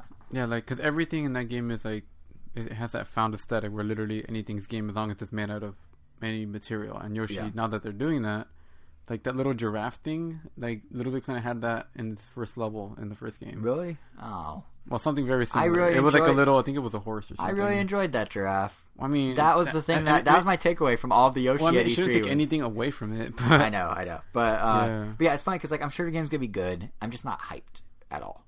I might buy Which it. I might me, not. I'm just like, oh, it Little exists. Planet's having a Ninja Turtle thing next week. I knew you'd find a way to slip Ninja Turtles into every. episode. You should make it a challenge that every episode of the podcast you figure out a way to naturally bring up Ninja Turtles. You succeeded for this one, Oh man, but I need to remind Elvis. Well, anyway, um, you mentioned Kirby, and yeah, I think Kirby suffers from the same fate. But I, I do think it's interesting that I, if I had to guess, we're probably gonna get Yoshi before Kirby since they showed so much more of Yoshi. I'm just gonna throw out a random date. All it says 2018. I'm gonna say it's coming in February or March, maybe April. But like the game, based on what I saw in Treehouse, it is far enough along that it could be an early 2018 release for sure. right? Like, don't you kind of get that vibe? Like, it's kind of it's not done, but like it's pretty far along. Yeah. Yeah, like so maybe they'll announce some crazy new gameplay idea. Actually, no. The Kirby game, I feel looks. Wait. But the Kirby game they didn't even demo. Yoshi they had in action with a U like with a HUD with everything ready to go. Kirby they just had a two minute demo and assumed that's good enough, which it is good enough. But like but from what I saw, it just looked. it looks more tradi- well rounded. it looks like I don't know. Return to Dreamland. it does. Yeah, yeah. So Kirby, Kirby Except does. instead of having four players that are all Kirby's. Actually, no, not even because one is DDD, a Waddle Dee, and a Meta Knight. but instead of those, you now have different enemies. Mm. yeah, which is new. basically the. No, it's not. Um, no, it's that's from, new. Before, before when you had four players, you had to choose between Waddle Dee and DDD and No, Kirby. And I'm talking about um, other guy, other Waddle Dee. in Kirby Superstar Ultra. Any of those games, like every time you suck up an enemy, you could just press down B and turn them into an ally, and a second player could control that ally. Oh well, then never mind. It's literally So that. it's a 3D version of that. It's literally yeah, it's literally that, except two more people can join in. And instead of sucking them up and converting Right. them, now you're just throwing hearts at them. Yeah, and and when you use the broom, you turn into the hamster from Kirby Three for like a split second. I don't know if you saw that flying Yeah. on Twitter, and it's just like I see. I I like when Nintendo's little nods to that, but I kind of wish they did nods to that in ways that weren't just regurgitations of Kirby games we played before. Yeah, I mean, we've, we've all which we've is, said which on is kind of what made me. I don't know. I mean, I, I like Kirby platformers, but I think we've said it multiple times. Yeah, I was about to make this point. Yeah, yeah, they would like him better when he's at ex- experimental because he just feels Yeah. too run of the mill. The, to- the the 3DS ones, um, felt like they shook it up enough to make them more interesting. Or maybe actually, you know what? Just like how I prefer my Monster Hunter on a TV, you prefer Kirby I prefer my I prefer my platforming Kirby's on a handheld. Now, see, that makes sense because there's not Kirby for Switch. It's really cool how the HD translate, how the graphic style of Well, Kirby I, translates I, I, into I guess HD. it is a handheld because Oh yeah, because hey, that's a good point. Yeah. But no, I to your point, like I was gonna say that it's really cool how traditional Kirby art style, that style, that like very vibrant, like simple geometry, it works really well in HD. Like I thought the game looked like literally looked. like, never mind at- gameplay. like, it look at looked Rabbids, cool. yeah. It looked really cool, but yes, I think gameplay wise, there is no reason to have it on big TV. Like there, you don't gain much. Which sounds weird to say because it's like, so what? You, like you don't need to gain anything for TV, but it does feel like if Kirby's like a game you kind of like know, platform, it- like it you kinda- curl up with it, you know? Yeah, it kind of feel it's like yeah, sure, I could play Rhythm Heaven on bigger TV, but it's gonna look basically Yeah. not that different at all from the 3D. Like when you play on a TV, which I think to the Switch's credit can do both of these things as we just noted. But like when you play on TV, you're kind of expecting the grand, like this massive thing, and when you play like more intimately with your handheld, it's kind of like a more smaller scale thing. And Kirby platforms lend themselves to feeling smaller scale. They always have. So. yeah, but but I think um yeah, I mean besides the the co-op which is cool because Switch multiplayer local makes sense and besides the HD like it didn't again didn't really do much in terms of hype. It it it's nice, it looks fun, but when you're showing off the craziness of Mario Odyssey and then you're showing the same sameness of like Kirby and Yoshi, there's sort of a weird disconnect there. I don't know. Like, there's nothing wrong with them. I know, This. where's I think the just Breath of the- as Nintendo fan, as jaded Nintendo fans for, you know, going on upwards of 20 years now. The same sameness when it's this same samey just kind of hits you a little harder, you know? yeah, it's almost um, I mean, it's a little different. I actually meant to bring this point earlier, but I forgot Hmm. to bring it up. Um, it's kind of like when that gap between Donkey Kong Country Tropical Freeze and Donkey Kong Country Returns. Yeah. We got the the 3DS one. Yes. like Returns 3D.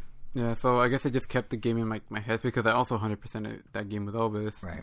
And when they announced Donkey Country Returns, it looked very samey. You mean Tropical Freeze? Tropical Freeze, yeah, it just looked very samey, very like, like oh, I mean, I'll get it, but I feel like I but you just, ended up 100%ing it, right? well, yeah, because I mean, it's we Yeah, because it's Donkey Kong. I, I, I have no choice. The game's there, and mean- my body just starts playing it. I mean, it's the same thing with Yoshi. Like, if Yeah. it came out, it's like I don't really want to play it just yet, but yeah, Yeah, it's just and you know like to to Nintendo's credit, I understand why they're doing this. Like Reggie explained why they're doing this in an interview with Glixel, and I get it. It makes sense, but it does for fans like us, who, as I was saying, you know, have been fans for of twenty years, and We're we've seen this many times before. It's kind of like, oh, and it doesn't. There's nothing wrong with that. We don't have to buy every game. We don't have to feel obligated, but there is sort of that like, eh, yeah, Uh, that looks familiar. So what what Reggie told uh, Glixel that I found as the legit reason is um, this is all part of Nintendo's strategy towards moving towards IP focused like decisions. So back you know a few years ago Nintendo was all about how we expand the gaming audience. Now they're like, well, everyone's playing on everything, phones, everyone has games. So it's not so much about like just getting people to play games. That's done. It's now about getting people to engage with our properties, our IP specifically and that's our IPs, not RIP. I'm not saying to rest in peace. Although I realize it sounded like I was. Um, but yeah, so when Glixel asked him, so like, are Kirby and Yoshi like kind of intentional like rebirths or reboots of sorts for those IPs to expose them to more people? Reggie pretty bluntly was just like, yeah. He said that Nintendo, and this is a quote, is con- uh, constantly has to refill that pipeline with new fans to engage with the, these intellectual properties. So he's straight up like, uh huh, that's exactly what these are these are targeting people that may not have played the other ones. Nothing wrong with that at all. It makes Yeah, sense from a Not many people had a Wii U, so that makes Yeah, sense. and and to be fair, he also included Breath of the Wild as an example of how it kind of is like introducing new people to Zelda. But what's interesting about that example is yes, it was a back to basics reboot of Breath of Zelda, but it was so different at the same time. yeah. So it's hard to like Yoshi and Kirby aren't so different, but they are rebirth or reboots. I kind of like it, it. It explains why. Are they saying that's what And- they want Yoshi to be like from going forward? Yeah. Like, like this is it. Yoshi is not. Well, he doesn't live in the Mario universe. He lives in the no, he does live in found Mario. Textile the- world. Because he- I mean, the game is just called Yoshi, not even Yoshi's Woolly Well, World. those are code names. Yoshi no, I know. I know. Yeah, yeah. just- yeah. It's ultimately going to be called like Yoshi's Fabric, Fantastic Fabric, or something. Yoshi's Woollier World. Woolly World, and then it'll be like Kirby and Woolly Woolly World.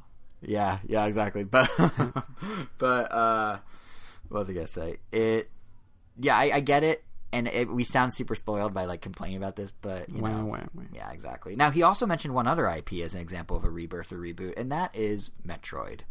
And really, if it wasn't for Mario Odyssey, I would argue that Metroid would be the talk of Nintendo's E3 showing because after years, years of fans wanting true 2D Metroid and a true Metroid Prime, we got both in the same day, 90 minutes apart. What? Like the last, like the last time they gave us a Metroid, it was Federation Force, which I actually enjoyed. I know a lot of people on the internet hate, but that was not a real Metroid. That was a spinoff. But we had been demanding real Metroid for a while, and we got it. The first shoe, so to speak, dropped in the spotlight. That is the 10 second tease that amounted to absolutely nothing more than a logo and some reused Metroid Prime music. And that 10 second tease with the logo and the reused music now has over 1.5 million YouTube views for 10 seconds of reused music. And lo- like that's insane. Like the, the hype for this thing is i- through the roof. It was the second most talked about game on social media according to some analytics firm.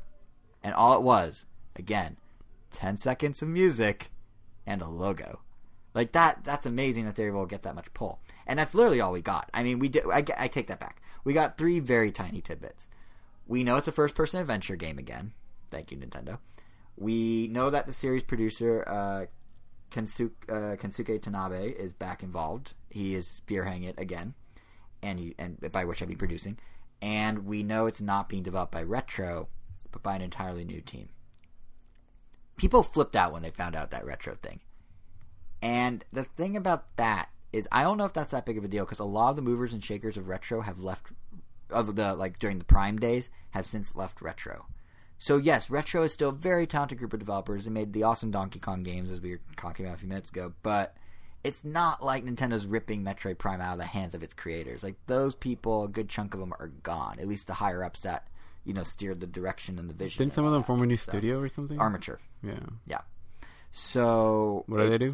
They made Recore for Xbox with uh, the Mega Man creator, and that did okay. They've done other stuff too. They also Armature is also in charge of a 3DS project. I can't remember what the game was off the top of my head, but it was like a Metroidvania of sorts. Hmm. And it got decent reviews, but I don't remember what it was. But yeah, beyond beyond you know knowing those three tidbits, we absolutely we know absolutely nothing about Metroid Prime Four Yeah. which makes you wonder is it announced too soon did they really need to do it i know why they did it they did it to build up hype to get people excited about switch long term but like is a 10 second teaser and then making us wait for years to get more information kind of insane and ridiculous, or is it the right move? Like, is this just gonna? You know, I what mean, is it, is it in- Pikmin in- Four? in- my again? personal opinion, I feel like Yeah, it sorry. shouldn't have been announced. I feel like I have nothing to be excited about. dude, I- there was ten seconds of reused music. Like I said. Metroid is one of my favorite franchises, specifically like the Metroid Prime series. Yeah. That was like one of my real first attempts at even like playing first person games. Like almost played those are the only ones I almost played exclusively. right? Um but yeah, I just can't get excited about just a title screen. Like I don't know anything about the game. Well, you know what's interesting is Like, there know. hints of what it could be, courtesy of past interviews with Tanabe. It's like the only game Doesn't mean it is, but Yeah, I don't know. I, I just I don't like knowing that just a game exists. Like because we can all assume a game exists. yeah, like a lot of people could have been thinking like, oh, it's a given. Well, of course, we're gonna get a Metroid Prime eventually. They've been dropping hints forever. It's just like saying like, oh, I'm, I mean, would I be excited if they tease like, oh, Nintendo for I mean, Smash Brothers for the Switch is coming? It's like no, just you need to see it. yeah. Well, yeah, it, it, it's it's Which literally- makes the whole Pokemon situation even more ridiculous because we just we were just literally just told there was no image or drawing or anything. Dude, I guarantee that Pokemon thing was a knee jerk reaction to fans flipping out that Ultra Sun. Ultra it was like when they 3DS announced that. Smash was coming to the 3DS and Wii U. Yeah. Like where I think Sakurai wasn't even told yet at that point. It was just Oh yeah, Water drop. just said on stage Yeah. with the logo, and everyone's like, "Sweet." Yeah. But yeah, it remind the the Metroid thing reminds me a lot of Pikmin Four in that uh, Pikmin Four Miyamoto just kind of blurted out in an interview, and then it turned out that yes, it was real. Um, yeah, if I, I'm happy to be wrong in this one. So I said a couple episodes ago, I think Pikmin Four is Hey Pikmin, and there's wires crossed about what the next Pikmin was. Turns out no, Pikmin Four is a real thing that is separate. He uh, Miyamoto again to Eurogamer said at E3, direct quote. I've been told not to share anything about this from PR, but I can tell you it's progressing. So there you go. Pikmin 4 lives. But my point is, like, we Mm-hmm. know about Pikmin 4. Retro. Huh? being Made, made by- Retro. That would be a twist. But no, we've been, like, Pikmin 4 we talked about for two years, and we still know nothing about. I'm worried Metroid Prime 4 might be the same situation. Like, it's hard to say if there's really active development on it beyond Nintendo greenlighting a concept at this point. Like, we could be looking at years here. And I mean, I know Tanabe's been flowing around ideas in his head for a while. Something that came up in an interview in 2015 with Eurogamer again, coincidentally, is that Tanabe wanted to focus on the history of Sylux and how he ties into the Metroid world and how he interacts with Samus. He thinks there's more room there. He's also toying with this idea of like instead of broadening to more the direct quote he said is instead of broadening it to more planets i would have one and would focus on the timeline and being able to change that so it almost sounds like a kind of metroid prime echoes Or situation is he talking about the Metroid Prime timeline and changing some well-established things? see that's what i don't know. Like it, it, it does sound like he's it's lending itself to like a world switching like instead of like the light dark thing of echoes it could be past future linked to the past style. Or it could mean something totally different about the plot involving Sylux and changing some backstory or, or undoing some canon or something. But then he also says they're done with like Dark Samus and Phazon and all that. Like that's Metroid Prime one through three. He doesn't Well, care about I that anymore. hope so. I so mean, then they the they, timeline they, is irrelevant to that. not pretty well, yeah. those loose ends. But but my point is like, if they're messing with the timeline, then why why revisit that well when it could do something forward? So that's why I think timeline might mean time shift. yeah, the thing about um, But who knows what this means? Yeah, which almost makes me kind of wish. Um, I mean, I don't know. I, I'm sure the subtitle. I'm sure. Yeah, I mean, because it will have a subtitle. I'm assuming. Not necessarily. well, Doesn't have to. It the, the might. one. I mean, the other one's there just to clear it. some Yeah, that's true. There's corruption. Mm, there's and yeah, echoes. and echoes and Because I mean, spinoff. I mean, the reason it was called Metroid Prime was because of the Phazon stuff. Like that was Yes. literally like the final boss was called Metroid, Metroid Prime. Prime. So if there's no Metroid Prime in it, then I guess it's just the name of the first version yeah, version. just just like the final boss of Like- Super Metroid was Super Met. No, I'm. I, mean, you know what's funny? Like, I would almost wish, like, if they if it's not gonna have anything to do with like the Phazon and Drop the Prime and actual Metroid Prime, They just call it like Metroid something else. Well, see, but they- then with that but then with that piss people off because it's like oh it's not Metroid Prime. It's like well it's still a first person Metroid. They game. put themselves in a corner because Metroid signifies 2D Metroid. I know, and yeah. Metroid Prime I- signifies I- 3D I know, yeah, they- It's dude, it's the Mario situation. So that same treehouse. Uh, Well, listen, Mario doesn't have that problem. no, it does. No, you should go. Okay, so the treehouse, not in the same way because they managed to parse it. Well, I'm literally you talking go- just name wise because I mean you have Mario Sunshine, Mario 64. No, I know, but let, Mario hold on, Galaxy, hold on. Mario Odyssey. That treehouse blog post I was talking about that Bill Trinen wrote about the Garden and box and he's describing it. He's like, there are four lines of treehouse of Mario games. There's the new Super Mario Brothers series, which is the 2D Mario's. There's the Super Mario series, Sans Brothers, which means open world. Then there's its offshoot, Super Mario Galaxy, which is its own more linear but also open world experience. And then there's the 3D Super Mario 3D series, which is a point A to point B, very linear spin on New Super Mario Brothers. Nintendo seems to think there are four separate Mario series, even though we all interpret it as Super Mario means 3D, New Super Mario means 2D. So they could get crazy with Metroid Prime and do other weird naming schemes. Is my point. Like they don't.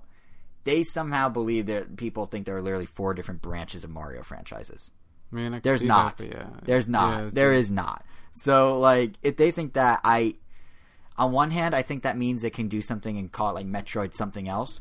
But then they also, like all their point was all the 2D Mario's are now new. All the 3D Mario's in any form are now super.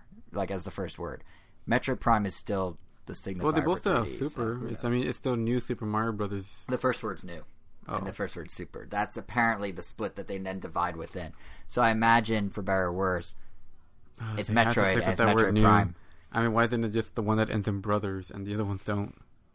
because Nintendo. I mean, but yeah, and, and the funny thing about that point I made about the naming is it both suggests that they will keep Metroid Prime and totally argues that they will not keep Metroid Prime for 3D because like it, they have no rhyme Metroid reason. Prime, the next chapter yeah, or like Metroid Prime returns. with a D at the end. I don't know. Oh, wait, no. But speaking of returns, good segue because we don't really know what Metroid Prime Four is. So like, I'm excited to see what it'll be, but we literally know nothing. But we do know an awful lot about the second shoe of sorts that dropped 90 minutes after Metroid Prime 4 was announced, and that was in the Treehouse, and that was Metroid Samus Returns. So Returns is already taken; they can't do Return. They could do new Metroid, new Metroid Hmm? Prime, there. Resurgence. new Metroid Prime Resurgence, Federation Force HD. Oh, imagine it was like Could you an imagine HD Metroid Prime 4 was Federation Force? that would be. I would Metroid not Prime Federation Force DX. Oh yeah, or- yeah, exactly. Oh man, that would be heads would roll. Like I think Nintendo's booth would have been torn down by rioters if that happened. But luckily, they went the other route and they gave us real Metroid with Samus Returns, and it looks really good. Like what Samus Returns ultimately is is just a remake of Metroid 2: The Return of Samus, but they they have Mercury Steam who did like a really decent, good Castlevania game recently. They have them basically taking the original plot and gameplay of Metroid 2, but then throwing in all this kind of more modern stuff. So that means it's a little more fluid from what I've seen. It looks more action packed. They have like a new um, free aim si- system where you can shoot a full 360 degrees if you hit R. You're not just limited to the eight angles of normal 2D Metroid. There's this whole me- melee uh, counter attack system where if you press X at just the right moment as an enemy comes at you, you can sort of deflect them and then do sort of some close combat stuff. Which for Metroid's pretty big shakeup because usually you are dodging enemies and keeping distance, but this is actually enc- encouraging much more close combat stuff, which is kind of different. Um, like it, loo- it looks cool, and all that stuff together, seeing it in that new 3D look and everything, really looks very like slick. Like it's very fluid, it's very fast. It still has the exploration of Metroid, from what I can tell. Like you know, the bottom screen's a map. But I was just very impressed at how like slick it looked. It's almost unrecognizable from the original. Right? I mean, we're but yeah, about, it's the exact same but, scenario. but we are talking about a Game Boy game. Yeah, but yeah, it's very unrecognizable, and they also have the whole like uh, special move thing. The um, I don't know if this was in the original. I don't remember the Aeon or however you pronounce it. Like liquids you collect, and then those give you special abilities. Like you can scan a whole room at once on your map. You can You couldn't even rapid scan fire. in mi- the that's true. You could rapid fire missiles with unlimited ammo for a limited time if you like trigger Yeah, special moves. Not. I mean, I played the original. You definitely definitely didn't have no. any of. So yeah, so that's also in there, which the feels very modern. That alone feels very modern, like special brief abilities. But yeah, it, it's cool to see, and they're also apparently looking to do um, kind of zero mission style, like new stuff at the end. So yeah, I'm definitely really looking forward to this it's one. really cool. Also, that dynamic camera when you're fighting bosses and like do the finishing blow, or like sweeps in, like when they showed him fighting, uh, or him. It's like they took a page showed out of Other M. fighting. What? It's like they took a page out of Other M. Yeah, yeah, it's like a hint of other M, but they kept it strictly 2D in in its actions. And also, it looks really good in 3D. Like, watch the E. If you guys haven't listening, Mm-hmm. if you guys haven't, or you in front of me, Angel, if you haven't watched Same it on the 3DS released a eShop, new console without 3D. yeah, yeah, it's a little ironic. The timing's weird. It's very weird to hear them hype up the new 2DS XL and then be like, by the way, the 3D and the new Metroid is top notch. Like, but don't worry, Mario Luigi doesn't use 3D. yeah, yeah. So it's like it's fine, guys. It's fine. But I honestly, I think this just predates when they decided to ditch 3D and they kept it in there. But it looks so good, the 3D. But and what's really great is this is to Reggie's point about IP vi- revitalization. Samus Returns is a full re-embracing of Metroid because we went from basically nothing to not just Samus Returns, but a special edition of Samus Returns that comes here in the U.S. 25 with a 25 song franchise soundtrack. And so an the best of the series. cover to the European And one. yeah, the the European version's so much better. You know what they get in the European special edition besides the different cover and all that? Steelbook, art book, morph ball keychain, Wow. a Metroid pin, the soundtrack, Just stop. Just stop. Just and stop. I don't know how much it costs, but I would buy all of those things in one package. NOA, if you're listening, I would buy all of Hmm. those things. You could import, but 3DS is not region free, so I don't know what you're gonna do. Actually, I could just import it and then just download the game. So you're paying double just to have the collector's item. That's reasonable. I like if, Metroid. you're, if you like I- Metroid. Yeah, I like Metroid enough to do that. And I mean, my Mac doesn't even have a CD drive, so I Yeah. don't even know how I'm gonna get the music. Does the I, I have external you can borrow. An external music drive? CD I mean, drive? CD Yeah. drive. Oh, Or my dad does. We're getting real, like, everyone listening's like, sweet, Jason's dad has an external CD drive. Yes, he does. But uh, I'm gonna look anyway, into this then. but but the thing about the thing because I about would Metroid, love to have it as a download game. yeah, oh yeah, remind me after this. But the um the, the the sticking point with Samus Returns that a lot of people seem to have, which we kind of touched on by saying it was on 3DS, is uh why is it on 3DS? Like a lot of people seem to. I saw a lot of people like this will look great in HD on Switch, and they are right, it would, but ultimately, I think what Nintendo's doing here is it, it boils down to exposure. Like Reggie talked about this with Polygon, um, and basically it boils down to this idea that the the 3DS is going to give way more exposure to a Metroid reboot and to this idea of revitalizing the IP than the Switch ever would. So as great as it would look on Switch in HD, Reggie very blatantly in this uh, Polygon interview said in the most non PR spin answer I've ever heard him say, "Hey, I'm, I'm gonna paraphrase him, but like, hey, there's over 66 million devices out there that can play this game, and what better way to introduce people to Metroid on the Switch than by having them first play it on their 3DS, We Which have they already 66 have. which they already have.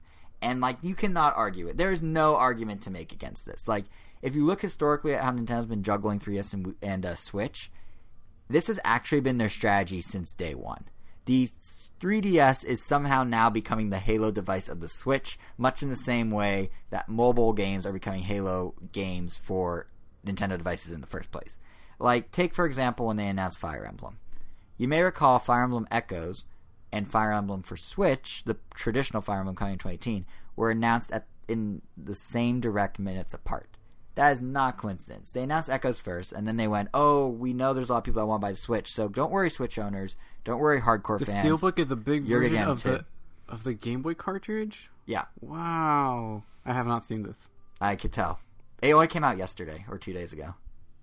Jeez. But anyway, while you while you look at that, I'll keep going with my point here. Uh, so yeah, like Fire Emblem's a good example of how they, you know, how they're kind of using one system to get to the other. And we most recently, we kind of talked about this before. We saw it with Pokemon in that Ultra Sun and Ultra Moon were announced 3DS exclusives. People flipped out, and then boom, a week later in the spotlight, suddenly Pokemon's coming to Switch.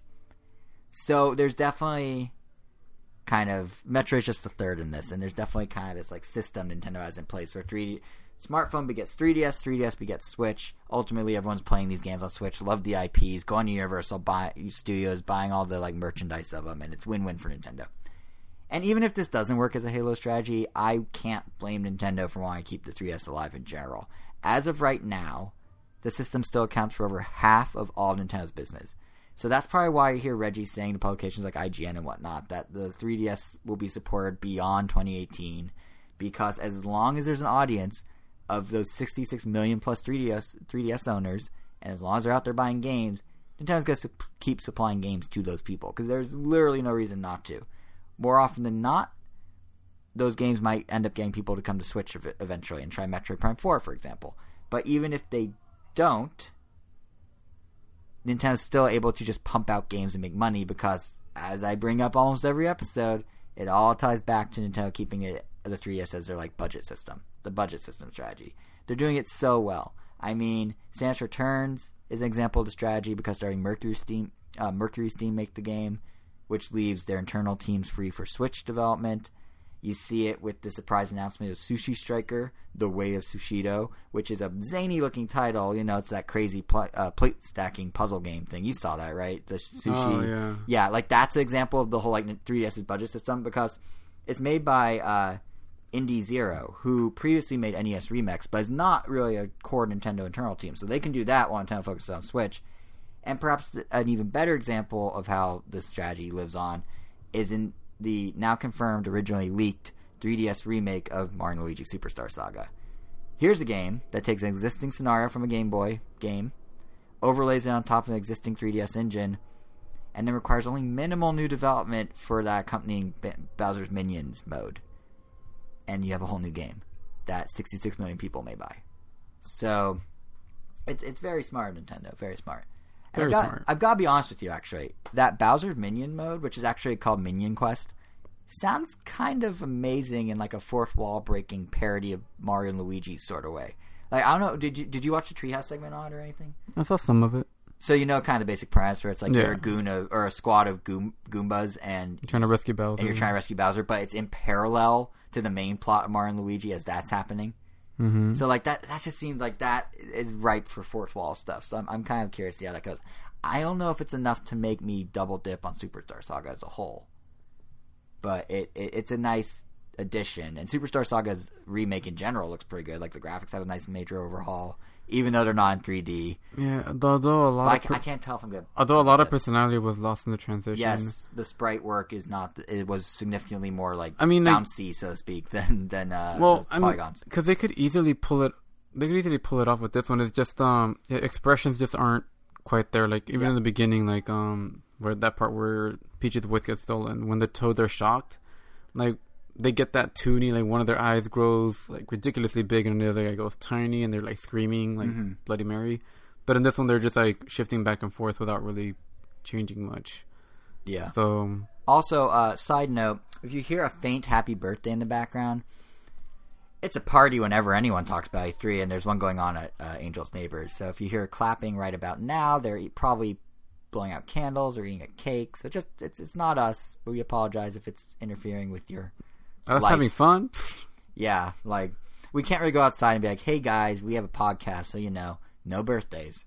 But just if you hear it, that's what it is. Anyway, sorry, I didn't mean to interrupt you. I just heard it and wanted Well, it's too late, and now I have my train of thought has Your train of thought was about uh, the art, the art style of Mario. Oh, then I think I finished my point. you did. That's why I waited till the end, but I wasn't sure if you had more.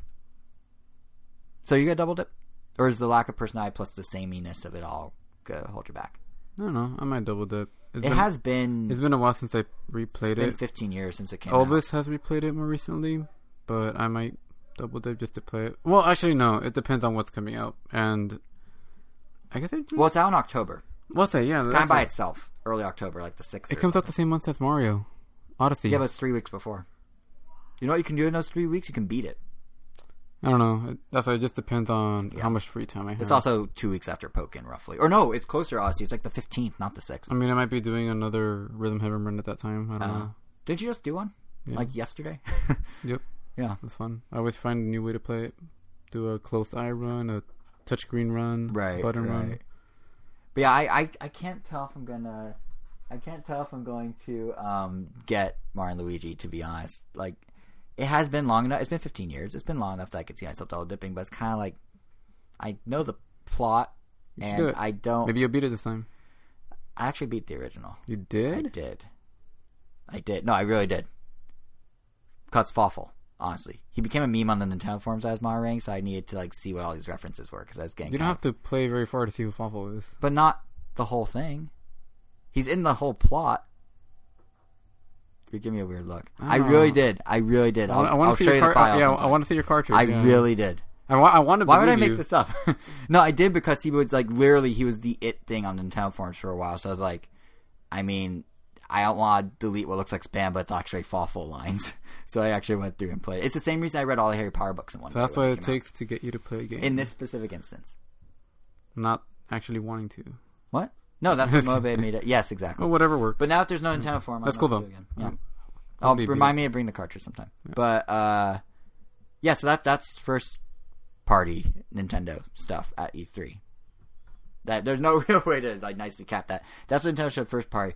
There's also a fair amount of third party stuff too. Um, some games there isn't much to say, but they played well and they kind of left me interested in the full release. I mean, I think Sonic Forces is a good example of that. I did say an episode or two ago that I'd mention how it is, so here we go. It's it? exactly what I wanted it to be. It is basically a pure Sonic game.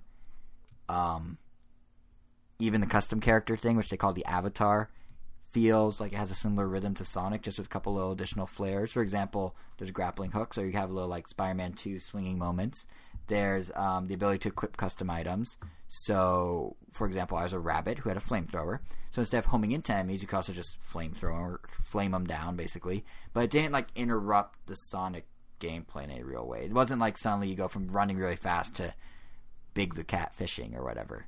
Like it still felt Sonic. So that's all I wanted out of it. So the fact that I had that, I'm happy. I'm looking forward to the game. I suspect this might be what I buy. I mean, even the Sega reps were like, "Hey, if you like Sonic Colors and Sonic Generations, this is your game." Mm-hmm. And I'm like, "Well, that works. I like Sonic Colors.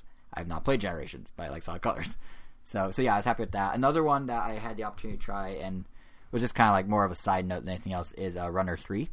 So Runner Three was really on the show floor, but it was an indie mixer, and I got to try it there. And it it's a night. It's kind of the same thing as Sonic. Is like it's familiar. It's what you expect, but they have some new added features that add a little flair to it.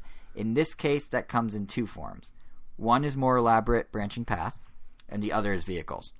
So the branching paths were always kind of a thing in Runner Two, right? Like they were either you you know you're Yeah, running top, left to right, and it's either top or down. or top middle down. So this or middle. So this one, they actually branch off like into the screen somewhere else, and you'll know how they're gonna turn out. And if you press a button when you get to them, you actually can fork and go down that branching path.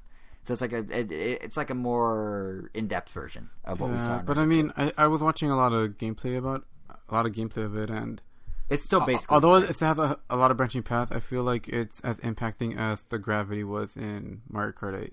this is this is kind of what I'm getting at. So at. not at all.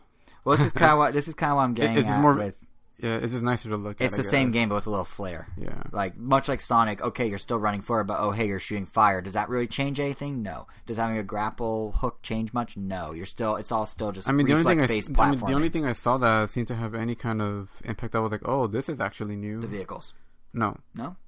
that I mean, they're still doing the same thing. Well, the vehicles are a little The- different in that it's you're actually controlling. I mean, instead of like- running, you're just controlling up or down to get little icons. I The guess gold, Yeah, whatever yeah. you're collecting. Yeah, to some extent, but it just feels a little. Again, kind of like what I was saying with Sonic. Like it's the same rhythm of the gameplay, so to speak. Especially in Runner's case, it's literally rhythm, but it's just it's in different styles or different Yeah, ways. I don't know. I, I mean, this is just like from the Yeah. footage I saw. No, but- I mean it but the plays exactly how you think it would. Um, no, the only thing that I saw that seemed significantly different was like I guess at some point like some characters can stop to talk to you, and I guess they ask you to do stuff. But I did not experience that while I played. no, because there was. I did, however, get to hear exclusive E3 demo only dialogue from Charles Martinet. He recorded 10 seconds just for E3 attendees. oh wow. Yeah. And they always showed it to me because I was talking about Charles Martinet and saying, like, hey, it's really cool that you guys got into voice acting. like, oh, you'll love this. And, like, took me to the title screen. I was like, here. So. Anyway, sorry, you're starting to say.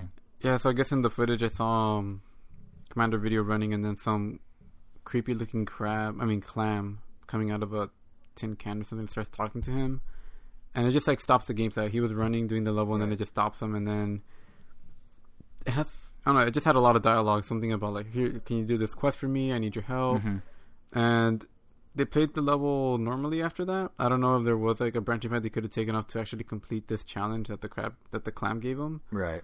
But I mean, that does seem like an actual Yeah. fundamental difference to the game. Yeah. But I guess we'll see. Funny that that wasn't in the demo I played, but yeah, I'm, I'm. If nothing else, if you like Runner Two, Runner Three is more of the same. And and there's some cool stuff. Like there's one level later in the game that I gotta try where it's like um the level's building itself in real time as you're running. So you know, like you could sometimes look ahead. Granted, you're just going with the rhythm ultimately. So if you're if you can follow the beat of the music, you can platform just fine. But um this one, like you know, you can't even look ahead if you want to because it's literally not there until like a second before you get to it, which is it's, Yeah. it's a very cool visual effect. No, and, and I love Runners with, so this is Yeah. like definitely an easy buy, choice, even if I didn't see any footage. Right, right. But the so those are just a couple games I played that I just want to touch on. But the biggie of third party games that I played and really want to touch on is none other than, of course, Mario plus Rabbids Kingdom Battle, which is shockingly good. As in, it's my runner up for game of the show levels of good. only behind Mario Odyssey. But Like, that's, that's how good it much. What do you mean it doesn't say much? I played Splatoon No, I 2. th- no, I was asking. I said, Oh, it does. It says a fair amount. I'd say. I mean, you can scoff at the concept of Mario and Mario and Rabbids all you want, but the one thing that really shined through in this demo and why I liked it so much, and actually it shined through in the press conference too, Ubisoft's press conference, is just like so much genuine passion behind this project. Like the developers are really are proud. This is not a cheap cash in so they could get the Mario name, and everything about the game like really screams that it's not a cheap cash in that they were just getting the Mario name for. Like it's impressive. Like playing the demo really drove the point home. So the vibe of the game, first of all, is super on point for what it's trying to be. Like there are for sure some perhaps overly silly Rabbid humor moments. Like at one point you walk past a rabbit in a giant toilet. Absolutely no explanation of why. Never really addressed in the demo, just kind of there. But the presentation of that within the weird twisted mushroom kingdom that the game kind of makes for itself oddly makes sense and doesn't feel weird. Like you could be that's dumb humor, say sure, but in the context of the game, it's like all right, that makes sense. Like I don't know how better to say this than just like the game's very comfortable in its own skin. It knows what it wants to be. It does what it wants to do very well, and it is a very polished demo as a result. Like a demo, by the way, that graphically was extremely impressive. It almost at times looked like a CG cartoon, with just how colorful and stylized and like rounded the geometry was. Like all the characters had like a sheen to them. It is really well done. And gameplay wise, it's just simply a lot of fun. I think everyone's pretty much latched onto this idea of Mario and Rabbids being kind of this like more accessible XCOM, which essentially translates to it's a turn-based strategy game that focuses on long-range rep- long-range weaponry and this idea of like always taking cover. And kind of like um Codename Steam. I yes, just realized. it is similar to Codename Steam in some regards, but a little bit faster. Yeah. And the and that's not a dig at Codename Steam being notoriously slow. I mean, literally, this game just moves at a quicker pace. Yeah, I Um, mean, that game also was notoriously slow that they had to patch yeah, by in by double speed. Yeah, it, not even in sense. I just mean like the battles just seem to go fast. Like you're on No, the thought that battlefield game existed less. and that it was an original But- IP. Yeah, that that should get a DX remake. Honestly, like there's a lot of cool ideas in Codename Steam. It just never latched on. But yeah, so what what uh what Ubisoft is doing with Mario and Rabbids though is um they are keeping the typical turn-based fare, but they're kind of throwing some twists on it. So you know, you have your grid, you move your characters where you want, but then on top of that, you can sort of daisy chain together different things. So, for example, you don't have to just shoot an enemy from far away. If the enemy is in within your character's movement range, you can actually set your path through the enemy, which will then physically attack them, then go like say hide behind a corner nearby that's still within your range, and then shoot the enemy from that corner. So you can kind of like do almost combos, which you don't really see in turn-based strategy games. Usually like one and done. You do one move, that's it. Like in Fire Emblem, for example, you literally are, it's literally like, oh, do you, or actually that's a bad example. In Advanced Wars, it's like, oh, do you want to clear the fog of war? Do you want to clear up some mist? That's your whole turn. In in Rabbids, it's like, oh, do you want to kick a rabbit in the face, punch another rabbit with like Pe- Rabbid Peach's uh, smartphone, then run behind a corner and shoot the first one again? Guess what? You can. That's all one big string of actions you can do. And then on top of that, and perhaps more unique to Mario Rabbids than really anything else, than any other thing they have in the game, is the jump mechanic. So at any time that you have a teammate in range, you can have your guy that you're currently moving go to that person and essentially boost their movement by like nearly double, double or at least way further down the map because you will be catapulted by your teammate in a very Mario style jumping thing further down. Similarly, there are rabbit styled warp pipes on some levels that are strategically placed by Ubisoft to kind of encourage you to go get behind enemies and essentially surround enemies and take cover in all these different ways so you sort of enclose the enemy from all sides if you can swing the strategy just right. So combined, all these little things make for battles that are really fast and fluid. Kind of to my point about Codename Steam just being slow. Like that was a very meticulous one. This one, this is like, it's like if Codename Steam was chess, this is like checkers. And I don't mean in terms of like skill level, like one requires a lot more skill than the other. I mean in terms of like checkers games go by a lot faster than chess. So it's kind of that, but uh, it's very fast and fluid. It still has a lot of strategic options. I mean, granted, the E3 demo was only the very beginning of the game, literally the first 20 minutes of the game, and there were just three or four battles within that 20 minute demo. But in that, Ubisoft was already able to show a lot of variety. Like, there's different goals within the battlefields. For example, sometimes it's defeat all the enemies, sometimes it's just reach a goal at the other end. and there's all sorts of different obstacles along the way, be it enemies, be it giant chain chomps that affect both you and your enemies, be it you know giant DK rabbits that can kind of move more freely than most rabbits. Or like You mean there's more than one? There are different rabbits. Yes. I mean, Oh, of the DKs. Yeah, I don't know if they're actually. D- I take it back. I don't think they're actually DKs, but they're kind of like hulked up rabbits. Well, they had DK ties. The, yeah. Well, there's a DK rabbit you fight at the end of the demo. He's like a boss, but I don't remember if these two lesser ones were also DK. I think they were. I, it's been a week. I don't quite remember. There were rabbits with ties that could thwack you very hard, and it was maybe DK. I don't remember. But regardless, um, you got all that going on. Then if you layer on typical strategy game staples, you can see that, like, at least the impression I got coming out of that demo is there's going to be a lot of depth for a game that's as goofy as Mario Rabbids is on the surface. Like, you have a party of three at any given time in the game, but you have up to eight different characters you can choose from four Rabbids, four Mushroom Kingdomers, and each has their own unique skill tree, each has their own weapon set. Each character also has a special technique move which you can use in battles, such as uh, Mario, for example. You can set like on this next turn, if a rabbit runs in front of me, or on these next X number of turns, if a rabbit runs in front of me during their turn, and I'm Mario, I'll automatically shoot them. Like you know, you could just of lay traps or heal people or shield people or like all these extra things that are character specific on top of the already specific weapons per character on top of the skill trees. So there's actually, you know, it's like a real a real strategy game. There's lots of depth and that's not even mentioning the fact that there are over 250 weapons in the game in total. And that's not even including whatever they're doing with Amiibo. You're going to be able to scan an Amiibo and do something with rabbits. My guess is more weapons. Who knows? But still, like, there's many layers to the onion that is Mario and Rabbids.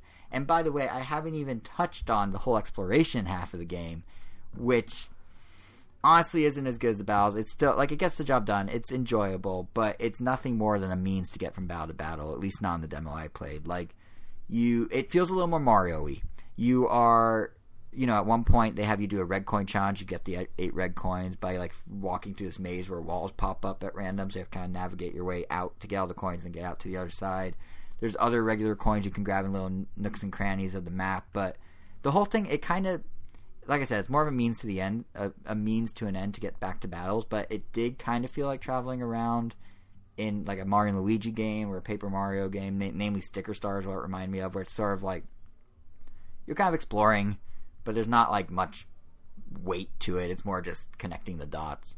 Um, like but is- Exploring Fire Emblem Echo. no, because that's a little more like Zelda third person. I mean, kind of just different. Yeah, this one's like isometric perspective, so it's a little different. But you could argue it's somewhat similar. Yeah. And um, what's also kind of interesting is when you're exploring, you're not controlling the characters. You're controlling this little Roomba-looking guy with rabbit ears, who then the characters follow. So you might have three, ra- you know, you have Mario, your rabbit, and your third team member, whoever it may be, and they're all just automatically following this little Roomba puck thing.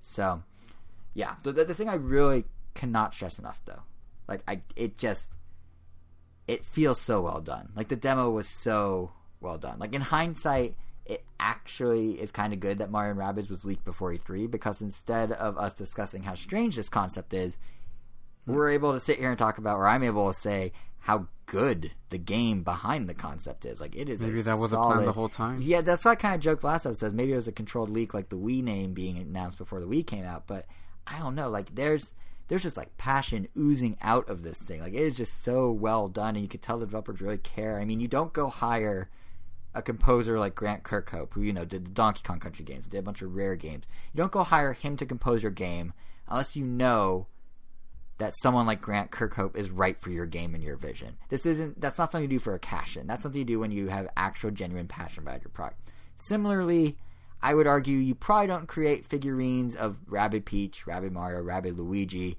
and then sell a hundred dollar collector's collector's edition of your game unless you truly believe in your product and really think you have something special. Like, because you know no one will buy it otherwise. So you, you know, like you know what I mean. Like the fact that all this is happening around it just sort of further exemplifies that this really is a true passion project for these guys, which is great for them. Really hope it does well. Yeah, it's like especially because like that. Did, you saw the thing at Ubi's press conference, right? The, the, guy that got a shirt that director? says "Don't cry, Ubisoft man." Yeah, so his name he he he has a It's name Ubisoft beyond Man, Ubisoft name. What? It's Ubisoft man. His real name, his legal birth name, is David Solan- uh, Soliani. He is the creative director of Mario Rabbids, and to be honest, him tearing up when Miyamoto called him out is single-handedly my favorite moment of E3.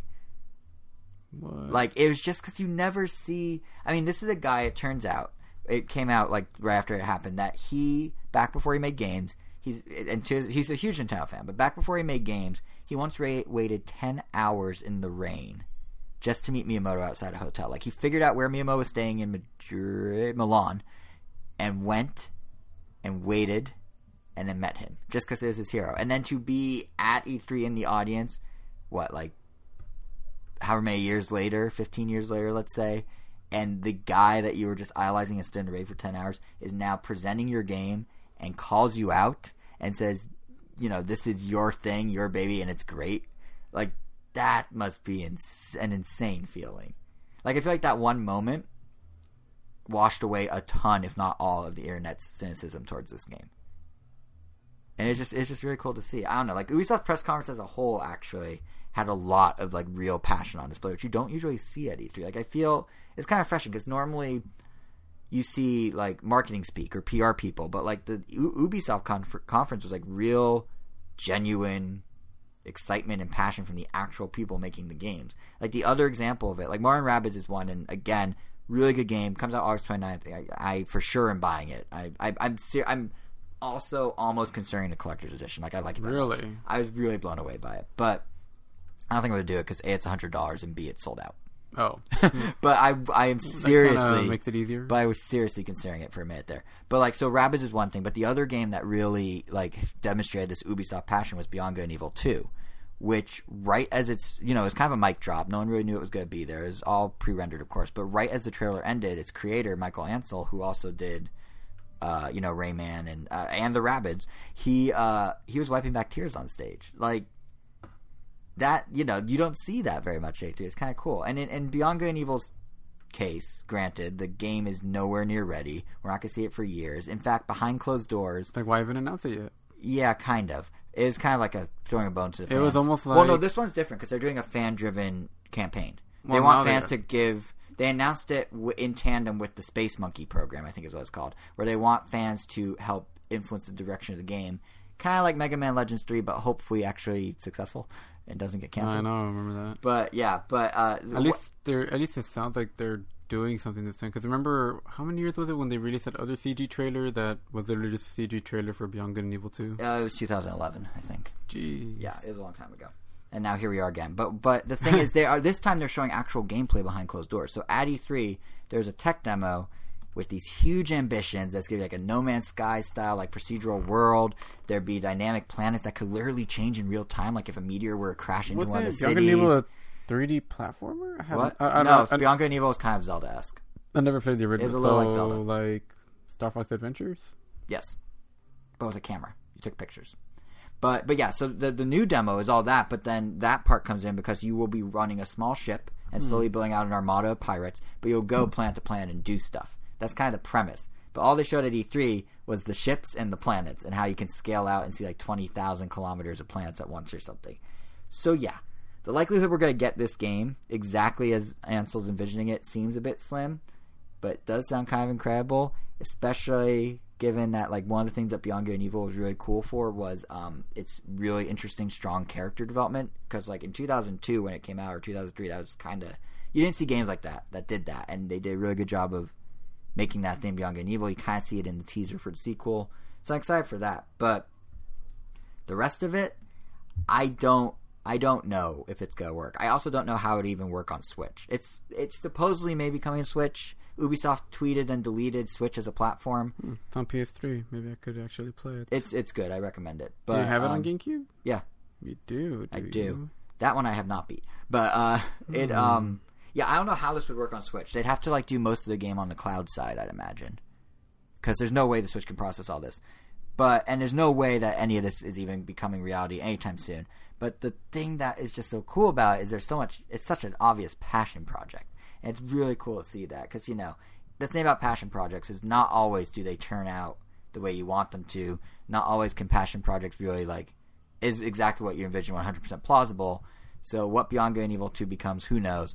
But Mario Rabbids nailed it in terms of the vision and matching that vision, at least from the demo I played. So it, it it's funny to see like how passion projects play out. I will say, it's just nice to see the passion. Like Ubisoft hands down best conference. I know it does. Nintendo. It does suck when it doesn't work out, like in Tumbleseed's case, because they definitely poured it in there, and I guess they didn't yeah. So what? So what happened with that? Because there's no. It, I even brought this up when you gave impressions. I think what last episode.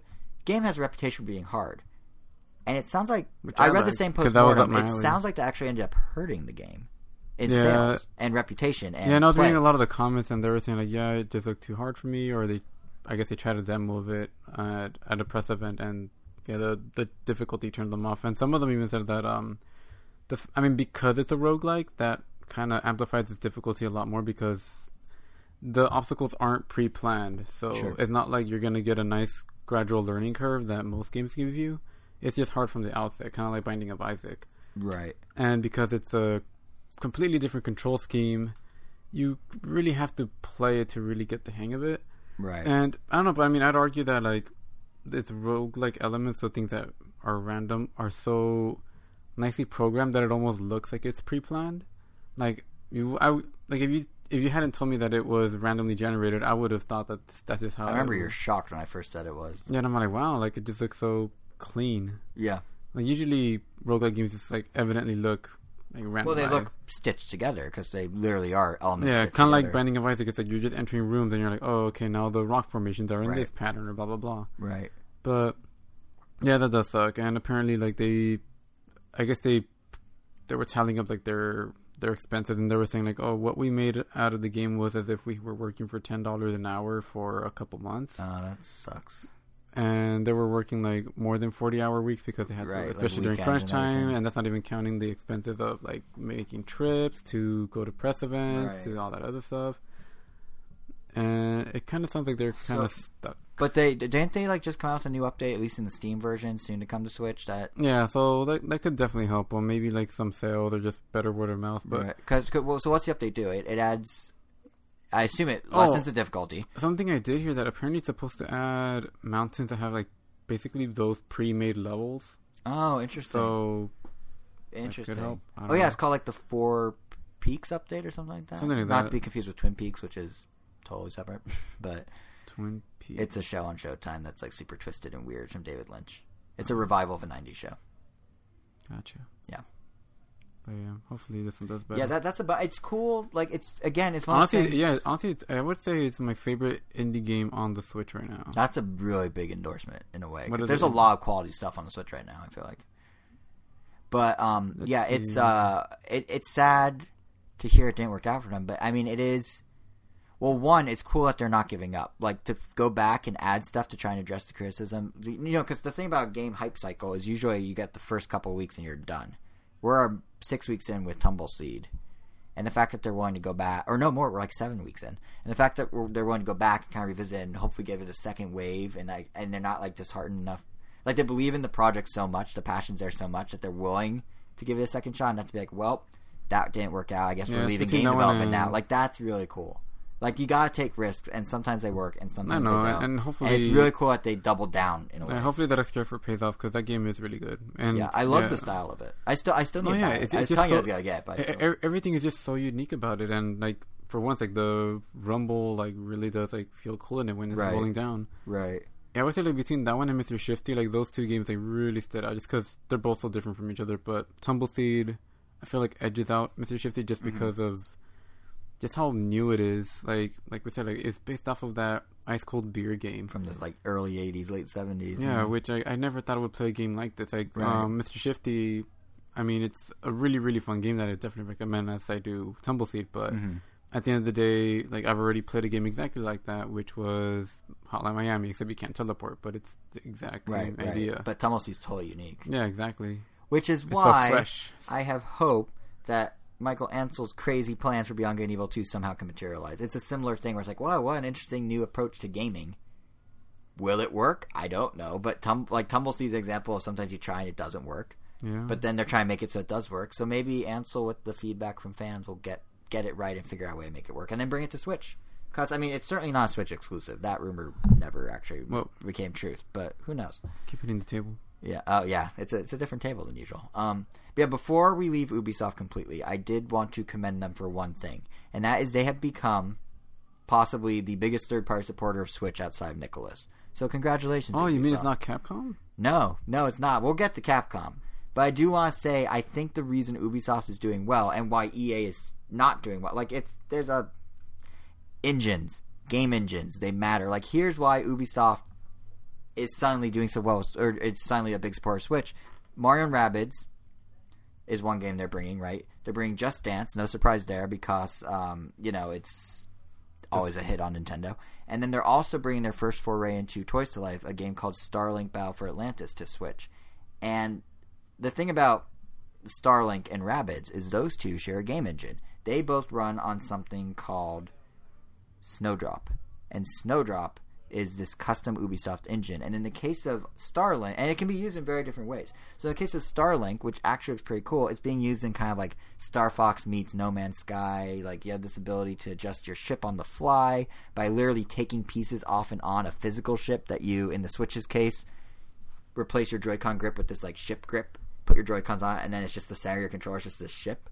Now, granted, I'm not planning to buy necessarily all the physical ship parts, but they let you do it digitally. So I like Star Fox games. I like space exploration. I can see myself happily playing this, and it, the only bummer is it's not out till 2018, fall 2018. So it's a ways away. But more to the point about Starlink and why it's more significant in the broader picture is that, like I was saying, it and Rabbids both run on Snowdrop. And every major publisher now seems to be making a custom engine to power all their games. It allows them to pump out games faster. All their developers are well versed in the single like set of assets and code and all that. Like it makes sense. And the thing about Ubisoft is they're being very savvy to make sure that Snowdrop works on Switch. That means that in the future, should they choose to do to do it, they can bring the South Park RPGs to Switch. They can bring the upcoming Avatar games they're making with James Cameron to Switch. Those all run Snowdrop. Those all can easily be ported. Easy money for Ubisoft. You know, minimum development, high return of investment. Makes sense. And I think for us, it also benefits it benefits us as fans because we get more games, right? But then you have other companies. This is going towards the Capcom comment you're making, who aren't doing that logical thing. Take EA for example. Just like Ubisoft, EA has a custom engine. Theirs is called Frostbite, and it powers basically everything they make, from FIFA to Need for Speed to Star Wars, like all of it to Battlefield. All of it is Frostbite, and yet they're not making it Switch compatible for some reason. Instead, they're spending all that time that they can be making it Switch compatible to build an entirely new engine just for their first Switch release, FIFA 18. FIFA on every other system runs Frostbite. On Switch, it runs a custom engine.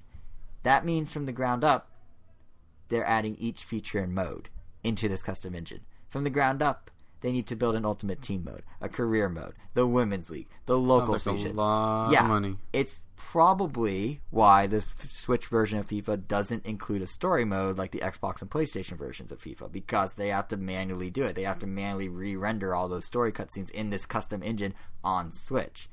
It's like it just doesn't make sense. Now, to be fair, it doesn't make FIFA on Switch a bad game.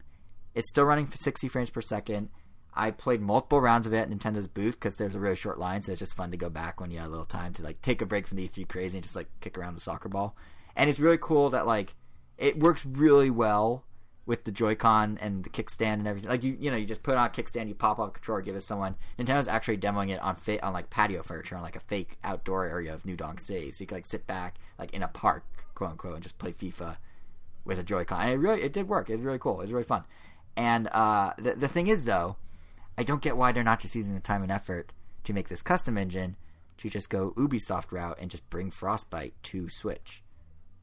And I realize I'm not the most tech savvy person. I realize there's probably a million reasons that the Switch might not be able to run Frostbite, but it just seems odd for them to not explore it further, especially in light of Need for Speed Payback and its executive producer saying that that game, which runs on Switch, I mean, sorry, runs on Frostbite, could run on Switch.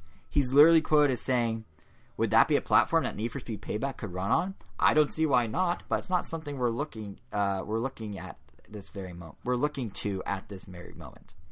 I botched that quote, but my point is, EA's literally like, we could run Frostbite on Switch. Like Need for Speed would play just fine. But nah, let's build a one-off engine for one game. Should It literally doesn't- just be like, oh, it can run it. Let's do it. Yeah, and and the other thing is Or like EA's try. now on like their execs are now saying in interviews, "Oh, we're watching how the hardware does with Switch. We're waiting and seeing." It's like, no, wait, no, you why? guys to this ma- is the opportunity. You guys have to guys. make the difference. This is the moment. Like you're on the ground floor of the Switch, so to speak. You are bringing your biggest franchise, EA, to the Switch with FIFA. That is not only is that your biggest franchise, it's on the hottest system out there right now. And I'm not saying that's a bias. I literally, it's like the top selling system right now. So why would you choose to make a one-off investment instead of building for the future? It just I don't get it. EA's like to be to put more cynically, EA's like, well, we could put in a little more work now and do the right thing for long-term success, but nah, let's be lazy. Like, what are you thinking? Instead, granted, the FIFA team's probably a small team and they're building the engine by themselves. That's less investment. But just like, what are you? What are you doing? And E- in EA's defense, I hate like to defend this, but it's not like they're the only ones not treating Switch right. Like Ubisoft does it well, but I think a lot At least Ubisoft also has a lot of good like. Nintendo synergetic games.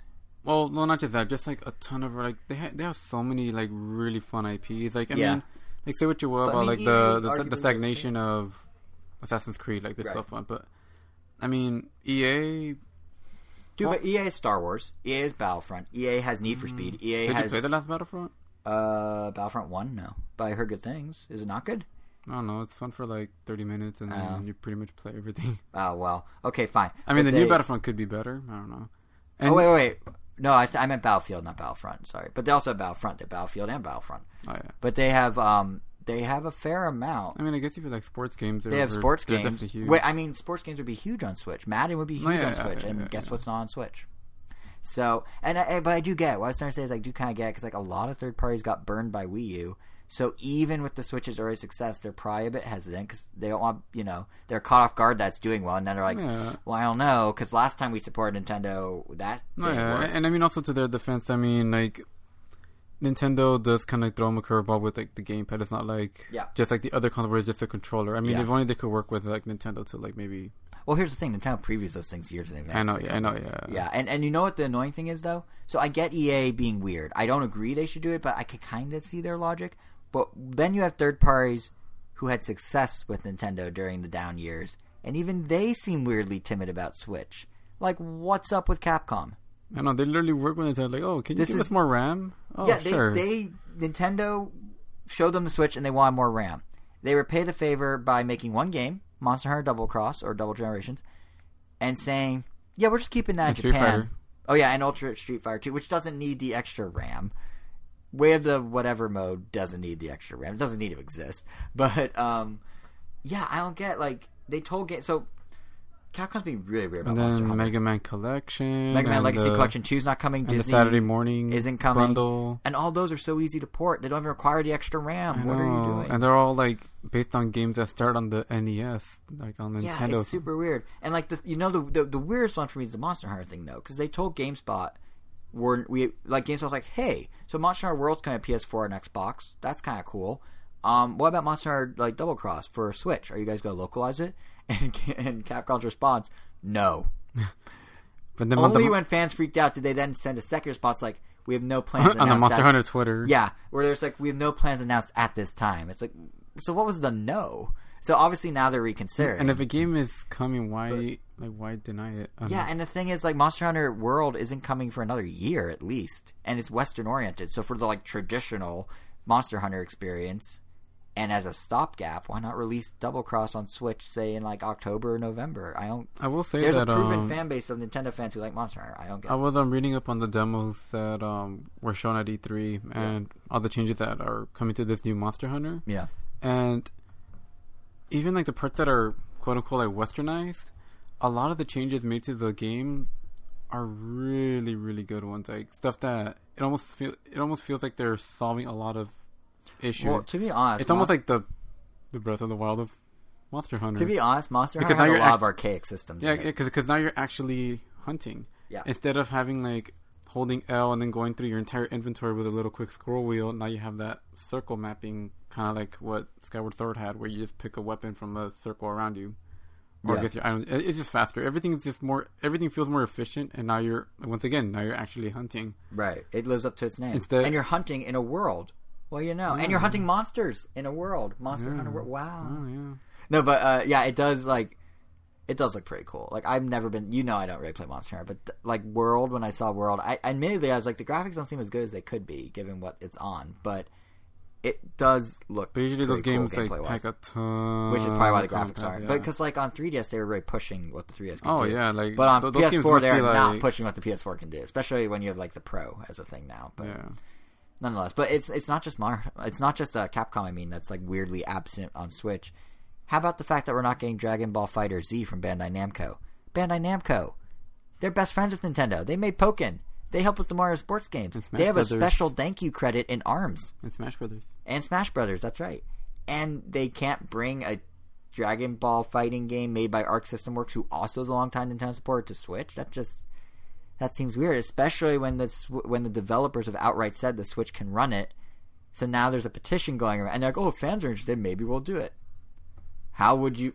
How did you not anticipate fans? are- You're bringing the other Dragon Ball fighter. Hmm? How do you know that they're bringing anyone- the Xeno whatever two fighter to Switch? Why not the good one? I mean, how do you th- really say that in general? I mean, like, how do you know that the PS4 fans are in particular more interested in the Switch fans? Like, you don't really That's know. what's so you, That's like weird. you never know until you see sales data. That's how you know. Right, and and granted, Switch is very new and sales data is very new, but they're already committing a different Dragon Ball to Switch, so they clearly think the audience will be there. I feel like this So one why a not better- bring the superior one? Yeah, this one feels like a better. The other one is uh, almost a like 3D it's arena like an. It's Tekken. yeah, it's like an MMO. Xenoverse? I thought it was like a Tekken's. No, Xenoverse is more like an MMO. Really? And I that's know- coming to Switch over I- this. I know there's some more like some fighting stuff to it, but it's like the Dragon Ball MMO where you can like Huh. create your own character. Wait, but you're still fighting. It's still a fighting game. I know, that, I know there's fighting aspects to it, but Interesting. I had no idea. I, remember- thought it was a fighting game this whole time. I, yeah, I know it's not straight up a fight. Those are like more like the Budokai Tenkai. Well. Bandai Namco is clearly aware of Nintendo's interest in competitive play because they are literally making Pokken right now for the Switch. So who thought it was a good idea to not bring the competitive play Dragon Ball in favor of the MMO Dragon Ball? That's so bizarre to me. I know double check, but I know it's definitely Yeah, what it's it's just I don't get. Now, I mean, granted, there's petitions going around. Even uh, Vegeta's voice actor has publicly supported the Switch version, which is kind of funny. But yeah, so you know, it'll happen eventually. But all this just goes to show that like no matter what Nintendo does, they can't seem to quite win it with third parties, and they're trying. They're really trying. Reggie did an interview with IGN where he was saying that they learned so much from the Wii U about having the right dev tools, and it's they like are a hybrid of both. Oh, interesting. Okay, but yeah, I was starting to say that. Um, like Nintendo's to their credit is trying because like Reggie in an interview with IGN just to because to catch you back up since you're looking at your phone, he was saying the point I was gonna make is he was saying that Nintendo's really trying to get the right dev tools. As in, they saw with Wii U they didn't have Unreal. They saw with Wii U they didn't have the right things. So they, you know, they're they're they're learning from their mistakes. And I, I can't help but wonder maybe it's not enough. I mean, if Capcom, your buddies at Capcom and Bandai Namco are both bailing somewhat, or at least not living up to their Wii U days, Oh, how could they? They featured two Capcom characters in Smash Brothers. It's just so weird to me. Now, no perhaps, one, not everyone gets that perhaps honor. it's more than dev tools. That's my theory. Because if Uh. you look at what Nintendo's doing now with some other games, it makes a lot more sense. Take Mario and Rabbids. Obviously, they gave them Mario, but also they're the ones publishing it in Japan, not Ubisoft. Nintendo's somewhat financing this thing. Or take Skyrim here in the U.S. Skyrim for Switch is Nintendo Hmm? the game published that won't die. and it's somehow Nintendo published now. Not only will it not die, but it's like moving to new. It's like taking over new host bodies. Like it's like a zombie. It's in. VR now. It's in VR now, not published by Nintendo. And and in the case of Skyrim, though, the Switch version, they're actually like Nintendo-fying it a little to better appeal to Nintendo fans. Probably to boost sales, probably to get Bethesda to do it. Like there's motion controls for fighting and stuff, and I think lockpicking of all things. There's um, outfits and gears from Zelda that you can bring in using Amiibo. You scan them, and you get like the Master Sword and uh, the Hylian Shield and the blue tunic from Breath of the Wild and all that. I mean, the champions. Too? Yeah, the Champions Tunic. Um, and then it also comes with all the official uh, add-ons that came out after Skyrim itself, built into the, like baked into the cartridge. So like Nintendo, when they go the Surprised extra mile, DX. huh? Yeah, they, right or deluxe, yeah. But the um, all the stuff they're they're Nintendo's trying. They're really trying. But it's just weird that Capcom Bandai apparently aren't enough. Now on the other hand, it does work out in spades for some in some cases. For example, Rocket League. Rocket League is one of the biggest competitive games out there right now. It's big enough that NBC Sports, I think I mentioned this earlier, but they are going to broadcast it on TV. And it's now coming to Switch. And it's not just coming to Switch, but it is going to have exclusive Switch items like Mario hats for your car and special battle cards you can only use on Switch. And it's going to run in full 60 frames per second, 720p, both docked and undocked. It's going to have local multiplayer for the first time, a Rocket League that can have local multiplayer wirelessly and biggest of all, crossplay. Nintendo's bending over backwards so much for developers now. They, of all companies, are willing to do crossplay. They're saying you want to have PlayStation and Xbox and PC, we'll let you have PlayStation, Xbox, and PC. Which is really Unfortunately, PlayStation's like, no, we will not. But we'll get to that in a sec because it's not just Rocket. Like, there's honestly, there's not a ton to say about Rocket League. I'm excited. I have always wanted to play Rocket League. It looks really good the closest I got was Blast Ball and Metroid Prime Federation Force. But I want to play real Rocket League, and when that was announced, I was like, "Oh, this is great!" And also, yeah, one Rocket of my League coworkers, is great. It's definitely like it's like right at home at Nintendo. Yeah. It's like definitely something it feels Nintendo per- it's like perfect for the whole competitive multiplayer thing. And also, one of my coworkers has been literally nagging me for two months about getting Rocket League, and I'm like, "But I, it's not on Switch," and now it's on Switch. It comes out this holiday, so it's a little bit of a wait, but still. But it's it's not just Rocket League that is doing the whole crossplay thing. It's also Minecraft. Minecraft the last announcement of E3 that we'll be covering this episode, and then we'll get to the contest, and then we'll end. But Minecraft, wow, what a shakeup they're doing to Minecraft. Mhm. They're really streamlining it. But Minecraft is another example to tie it into what we we're talking about. Is another example of Nintendo going an extra mile for a publisher to get their game on the system. Now, before we like get Minecraft, like one of the most like had the- social games, right? And they had the Mario, yeah, which would make sense on Switch to begin with. But they had the Mario pack to get on Wii U, and then they brought it to the Switch. So before I get full into Minecraft, real quick, I just wanted to say that I find it interesting, and it's kind of Nintendo's curse, I guess, because of their history with third parties. It seems like the only way to get actual third party content is if Nintendo literally like caters to every individual developer's individual game. Nam, Nam, uh, Namco Bandai would love to bring, you know, Pokken to help make Pokken, but if you want their other game, well, you gotta give them something for it. Remember Tekken Tag Tournament on Wii U? Yeah. That had Mario outfits.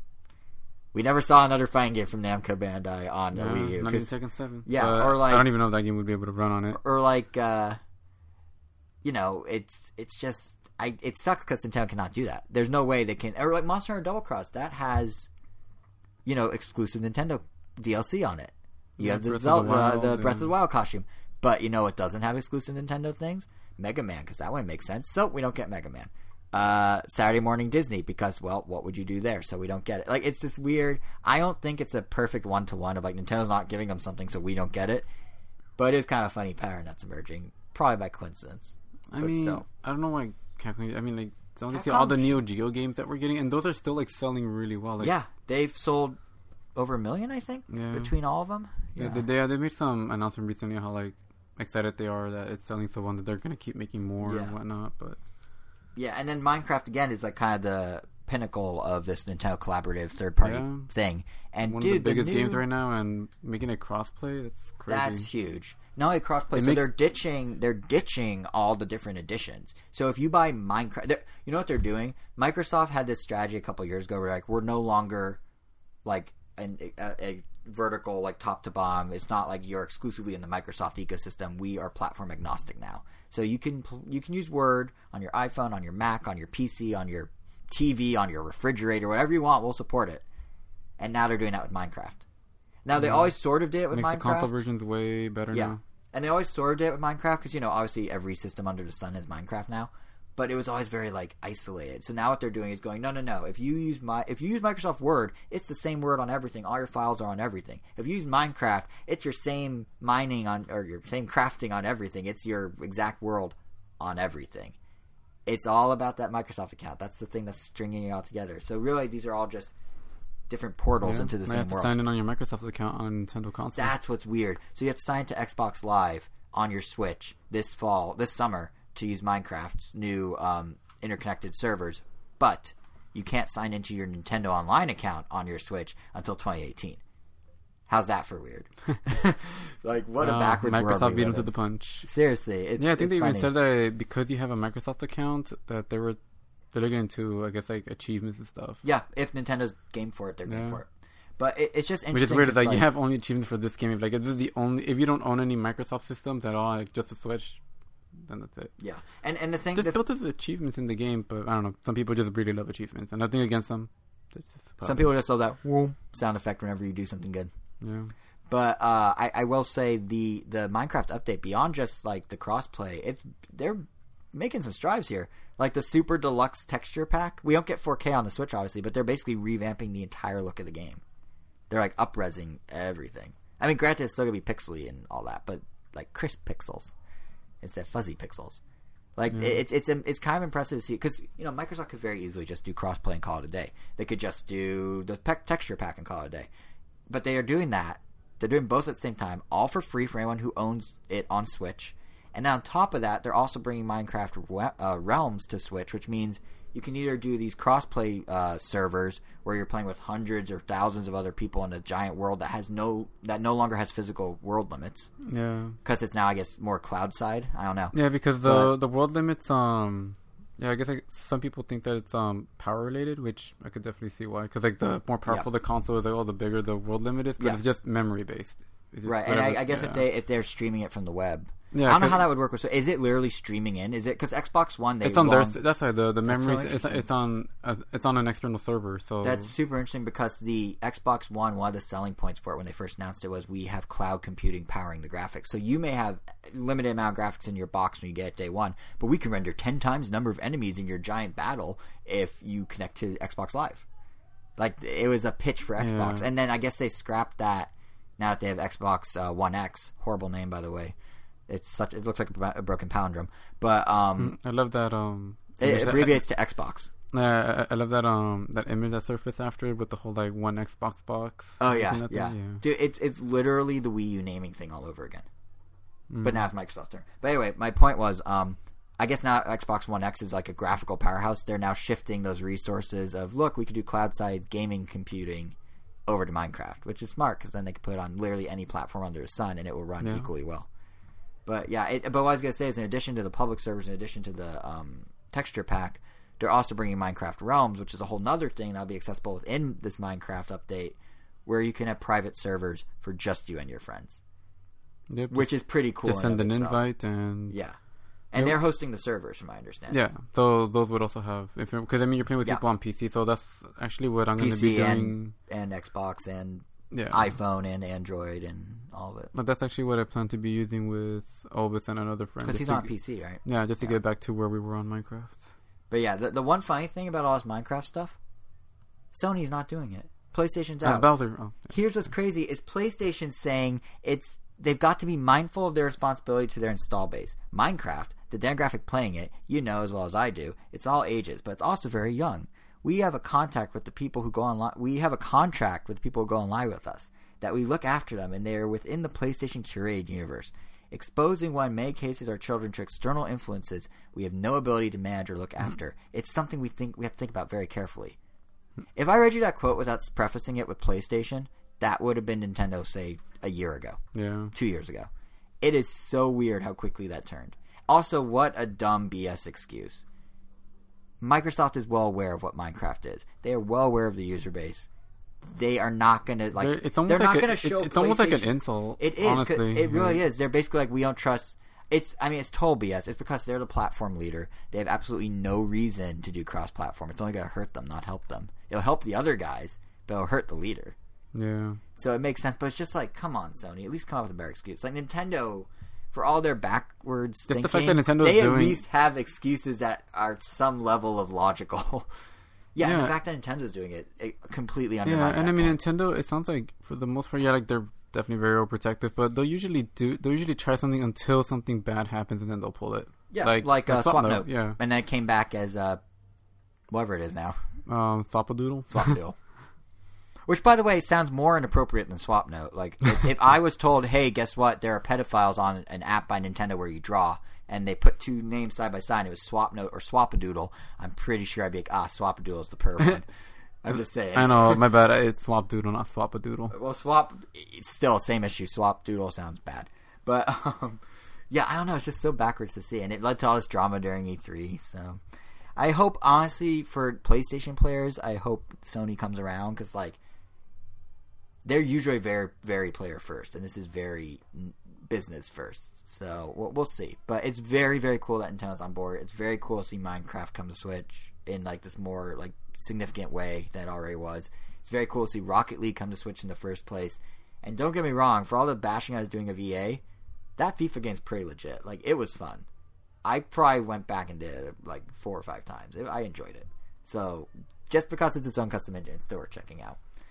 And that, ladies and gentlemen, was E3 2017.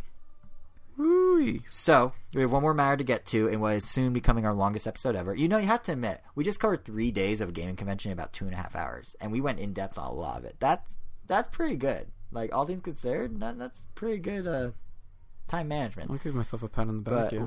yeah, I'm I'm I would too, but I have to do the final bit of business, which is our giveaway.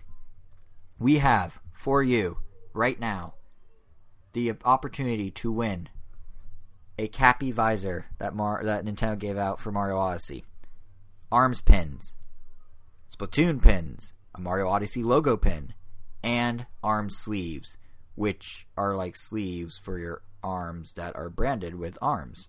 And all that can be yours, and we will ship it to you for free. It's all yours as long as you go to ramtown.com.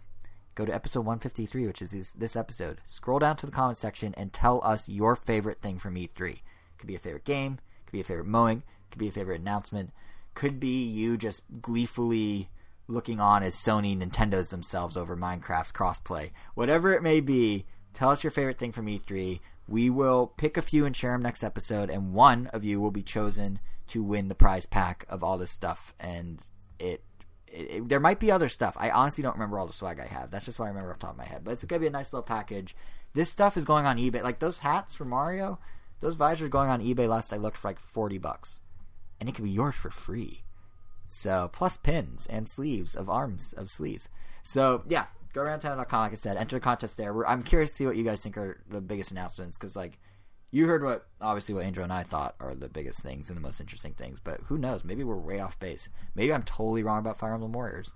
So yeah, go leave a comment, let us know, and then come back in two weeks' time where we will have our next episode, which is back to the regular grind of Nintendo stuff, but that's a busy grind. We're gonna have arms impressions. We didn't even get a chance to talk about arms, and it'll be out for a few weeks by then. So we'll have arms impressions, not to the game, but kind of like the meta game and the competitive play that'll come out of it. We're gonna have Or lack thereof. or lack thereof. Uh, we're gonna have my impressions, at least. I don't know if you care enough to play it of uh, Miitopia. I'm really curious about it, so I'll share impressions of the demo. That's I'm good. That's up. Uh, I also also Pokemon Go as we're recording this is rolling out all sorts of new features from raid battles to new gyms, and we'll give impressions of those next episode too. Plus, as always, the latest news, which will likely include um, some interviews from E3 that are you know a little late to the game. So to make sure you don't miss it, subscribe to us on uh, your favorite podcasting app, be it iTunes, Stitcher, Google Play, whatever it may be. Follow us on Twitter at Round Nintendo. You can follow us individually on Twitter at Round Nintendo. I'm JSR7. Ancel is Wero, W E I R O underscore O. And again, I can't stress it enough.